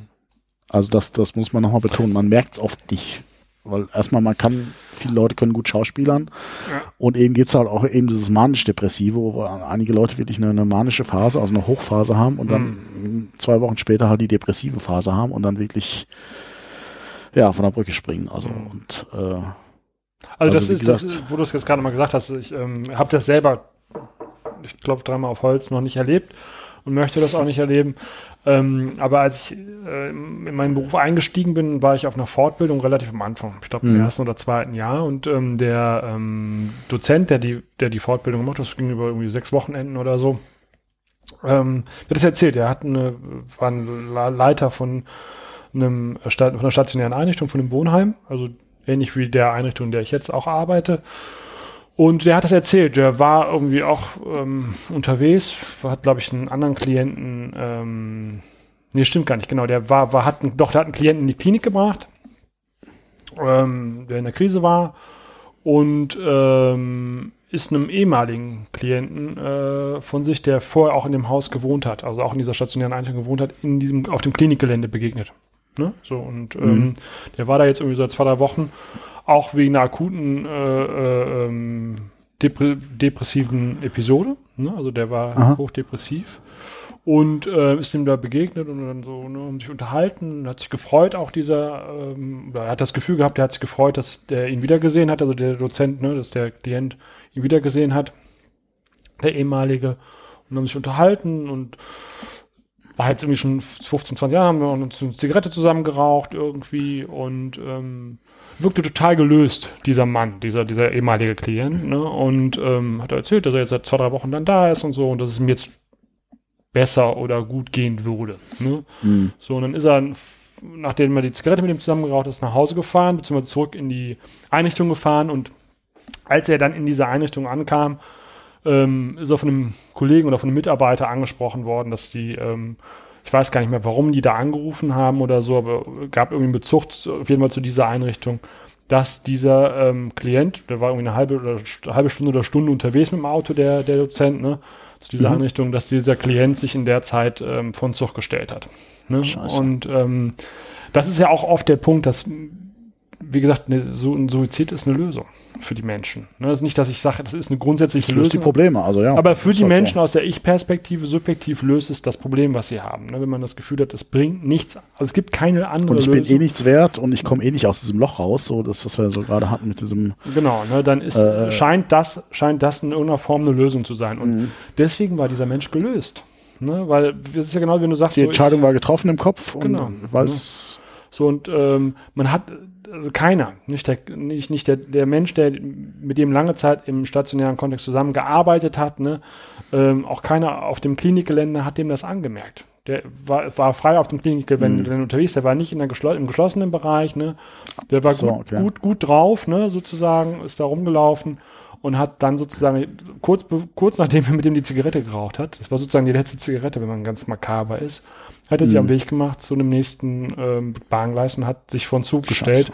Und ähm, mit den ganzen Folgen, ne, äh, Traumatisierung des Zugführers mal außen vor, ähm, hast du eben halt genau das, dass du den Leuten, dass du den Leuten ihre Verzweiflung oft nicht anmerkst und gerade bezogen auf Suizid, Mhm. ähm, oft dann auch die Verzweiflung weg ist. Ne? Also nicht, dass das jetzt immer ein Indiz ist, wenn es jemand besser geht, dass er sich automatisch Nee, nee, nee. umbringt oder so, aber das nur nochmal als, als, als Anekdote in Anführungszeichen zu dem Thema. Mhm. ne? Also das ist, ist wirklich so. Du merkst den Leuten nicht immer an, wie es in den Leuten aussieht. Das ist ja grundsätzlich so, dass man oft äh, den Leuten ja wirklich, das ist ja bei uns beiden nicht Kopf anders vom Kopf ja. guckst. Ne? Also jeder, jedem Mensch, mit dem wir äh, zu tun haben, schauen wir erstmal immer nur vom Kopf. Ne? Und ähm, Mhm. das ist bei einem depressiven Menschen nicht anders. Ja, da, da würde ich auch äh, ganz genau darauf achten, wenn man so mit so Menschen zu tun hat, einfach auf so Triggerwörter, so, okay, es macht alles keinen Sinn mehr, ich will nicht mehr leben und so. Mhm. Also ich würde da nicht mehr lange fackeln, ruft einen Notarzt, ähm, Mhm. ja 112, also einfach allein schon für euer Gewissen. Ja. Äh, weil wenn er es nicht gemacht hat und er schmeißt sich vor den Zug, dann werdet ihr euch die, den, Rest eures Lebens Vorwürfe machen. Ja. Ähm, einfach so, ja, im, im Zweifelsfall lieber irgendwie zwangseinweisen lassen, so bescheuert das klingt. Und so schnell passiert das nicht. Also ich kenne halt aus der Familie einfach auch den Fall, wo wir das genauso gemacht haben, Mhm. äh, wo mit Selbstmord gedroht wurde und wir halt wirklich die Polizei gerufen haben und äh, die haben halt auch erstmal das im Guten vers- versorgt. Sie haben gesagt, ja, liebe Frau, Sie können jetzt freiwillig mitkommen oder Ja. unfreiwillig, aber Sie kommen mit und Mhm. das hat sie dann zum Glück auch gemacht und das ist alles sehr gut ausgegangen. Aber Mhm. Also wie gesagt, ich kenne halt auch so ein paar Beispiele, wie du es gerade gesagt hast. Mhm. Äh, ja, im Zweifelsfall lieber anrufen. Einmal zu viel, ne? Und, Einmal äh, zu viel an, an, angerufen als einmal zu wenig. Na, und dann Also, kommt ja in der äh, Regel auch, also ne, es ist auch so klar, die, die Notdienste, also die Notärzte sind nicht immer automatisch auch Menschen, die Psychi Psychiatrie erfahren sind. Und das kann manchmal auch der, der, der, der Kinderarzt sein oder das kann auch manchmal der, der äh, Prontologe sein, also der Mensch, der sich um den äh, unseren äh, Darmausgang kümmert. Ähm, aber zumindest ist da jemand da, der nochmal anders das einschätzen kann und im Rahmen seiner äh, medizinischen Ausbildung dann auch eher nochmal ähm, mhm. die Verantwortung übernehmen kann, was einem selber vielleicht einfach aufgrund auch der fehlenden äh, äh, ähm, des fehlenden Wissens auch vielleicht nochmal um einiges ja. schwieriger fällt. Und oft ist man ja auch subjektiv und emotional auch nicht unbeteiligt. Ne? Wenn du jetzt gerade sagst, wenn ein Angehöriger auch betroffen ist oder so, fällt einem das ja auch nochmal vielleicht schwieriger das auch mhm. zu machen. Und da ist dann aber wirklich zu sagen, okay, ich hole mir jemand mit ins Boot. Das ist grundsätzlich immer richtig. Ja. Also ne, sich einen Profi mit ins Boot zu holen, das nicht alleine lösen zu wollen. Egal, ob man selbst betroffen ist oder ob ein Angehöriger betroffen ist. Sprecht offen drüber und holt euch jemand ja. mit ins Boot. Kann ich absolut ja, also unterstreichen. Bei Angehörigen ja. ist, ist, ist eh ein großes Thema. Also, aber im Zweifelsfall packt die Leute ins Auto, fahrt zur Psychiatrie, die ihr kennt. Also, ja. soweit ich weiß, müssen die die nehmen, wenn da akut Selbstmordgefahr das, ja, das ist so. im Boot steht, die, die also ich weiß nicht genau, wie die gesetzliche Lage ist, aber aus der Erfahrung, wo ich gekannt habe, oder wo wir das ja. gemacht haben, die äh, haben die auch genommen, auch wenn das jetzt nicht zuständige Psychiatrie war, aber ich glaube, so die erste akute Behandlung müssen, Erstversorgung genau, müssen die, glaube ich, machen. machen also. ja. es, gibt, es gibt bestimmte Schlüsselwörter, ne, die, also da ist unter anderem der Suizid, also Selbst- und Fremdgefährdung sind da so die beiden mhm. Hauptschlüsselwörter. Wenn das im Raum ist, dann kann, da können das sind einfach eine Verantwortungsfrage auch, da können die sich nicht rausnehmen. Ja. Ne? Und da, da, sobald das mit im Raum steht, muss man den Klienten oder den Patienten in dem Fall wird dann jetzt wird, wird man ja zum Patienten schützen oder eben halt auch seine Umwelt schützen. Also auch, ne, auch das ist ein anderes Thema, ist weniger oft oder gar nicht bei Depressionen, aber wenn ich ähm, äh, sozusagen drohe, andere Menschen zu töten oder zu gefährden oder so, dann kann das auch ein Grund sein für eine Einweisung, für eine Zwangseinweisung. Ne? Aber das ist ein anderes Thema. Ähm, lass uns jetzt hier einen Strich drunter ja. machen. Ich glaube, wir haben sehr, sehr ausführlich, aber auch, glaube ich, es verdient das Thema auch, sehr ausführlich besprochen. Und wir haben ja noch lange nicht alle Punkte äh, einzeln wirklich ausführlich beleuchtet, sondern sind ja mhm. trotzdem nur äh, auf jedes Thema, soweit es nötig war, eingegangen. Ähm, ich glaube, da könnte man noch drei weitere Folgen zu machen, aber ich glaube, damit ähm, wir sind ja kein Depressionspodcast, nee. ähm, sondern aber es ist ein Thema, was wichtig ist und ich glaube, was gut auch reinpasst. Ja, auf jeden Fall. Also. Ja. Dave, wollen wir dann hiermit erstmal sagen, wir machen einen Deckel drauf? Machen wir einen Knopf dran, ja, genau. Genau. Und ähm, ja, schön, einfach mal mit dir gequatscht zu haben. War eine, schön, eine schöne Folge, hat mir richtig Spaß gemacht. Ja, ähm, Dito. Und ähm, vielleicht ähm, ich will keine Versprechen machen. Ich bin so schlecht, dass sowas einzahlen. Wir bemühen uns. Ich bemühe mich. Das ist so schön. Wir, wir arbeiten dran. Ja, steht, ja, steht dann unter dem äh, schriftlichen Zeugnis, er hat sich stets bemüht. Weißt du? Also, scheiße, er hat es nicht hingekriegt. Nein, aber wir gucken. Wir gucken, dass wir, äh, dass wir bald äh, weiteres ähm, von uns hören lassen. Ja, also ihr müsst uns kräftig Kommentare schreiben. Dann, genau. dann sind wir sehr motiviert. Also, äh, genau, ja das ist immer wieder die Aufforderung. Und ne, also das war total klasse von Marc. Auch gerne nochmal Audiokommentare. Total. Und äh, wie gesagt, wir sind da auf jeden Fall äh, ähm, klar, auch wenn das schön ist auf dieser einsamen Bühne in den beiden Wohnzimmern, ähm, auf der anderen Seite lebt es natürlich auch neben den ganzen Downloadzahlen auch von euch, wenn ihr uns Feedback gibt, beziehungsweise Rückmeldung gibt. Ähm, also meldet euch gerne, hinterlasst uns Kommentare, äh, schreibt uns E-Mails, whatever. Wir freuen uns. Dave, ich sag bis bald. Okay, dir auch. Ciao, Matthias. Ciao.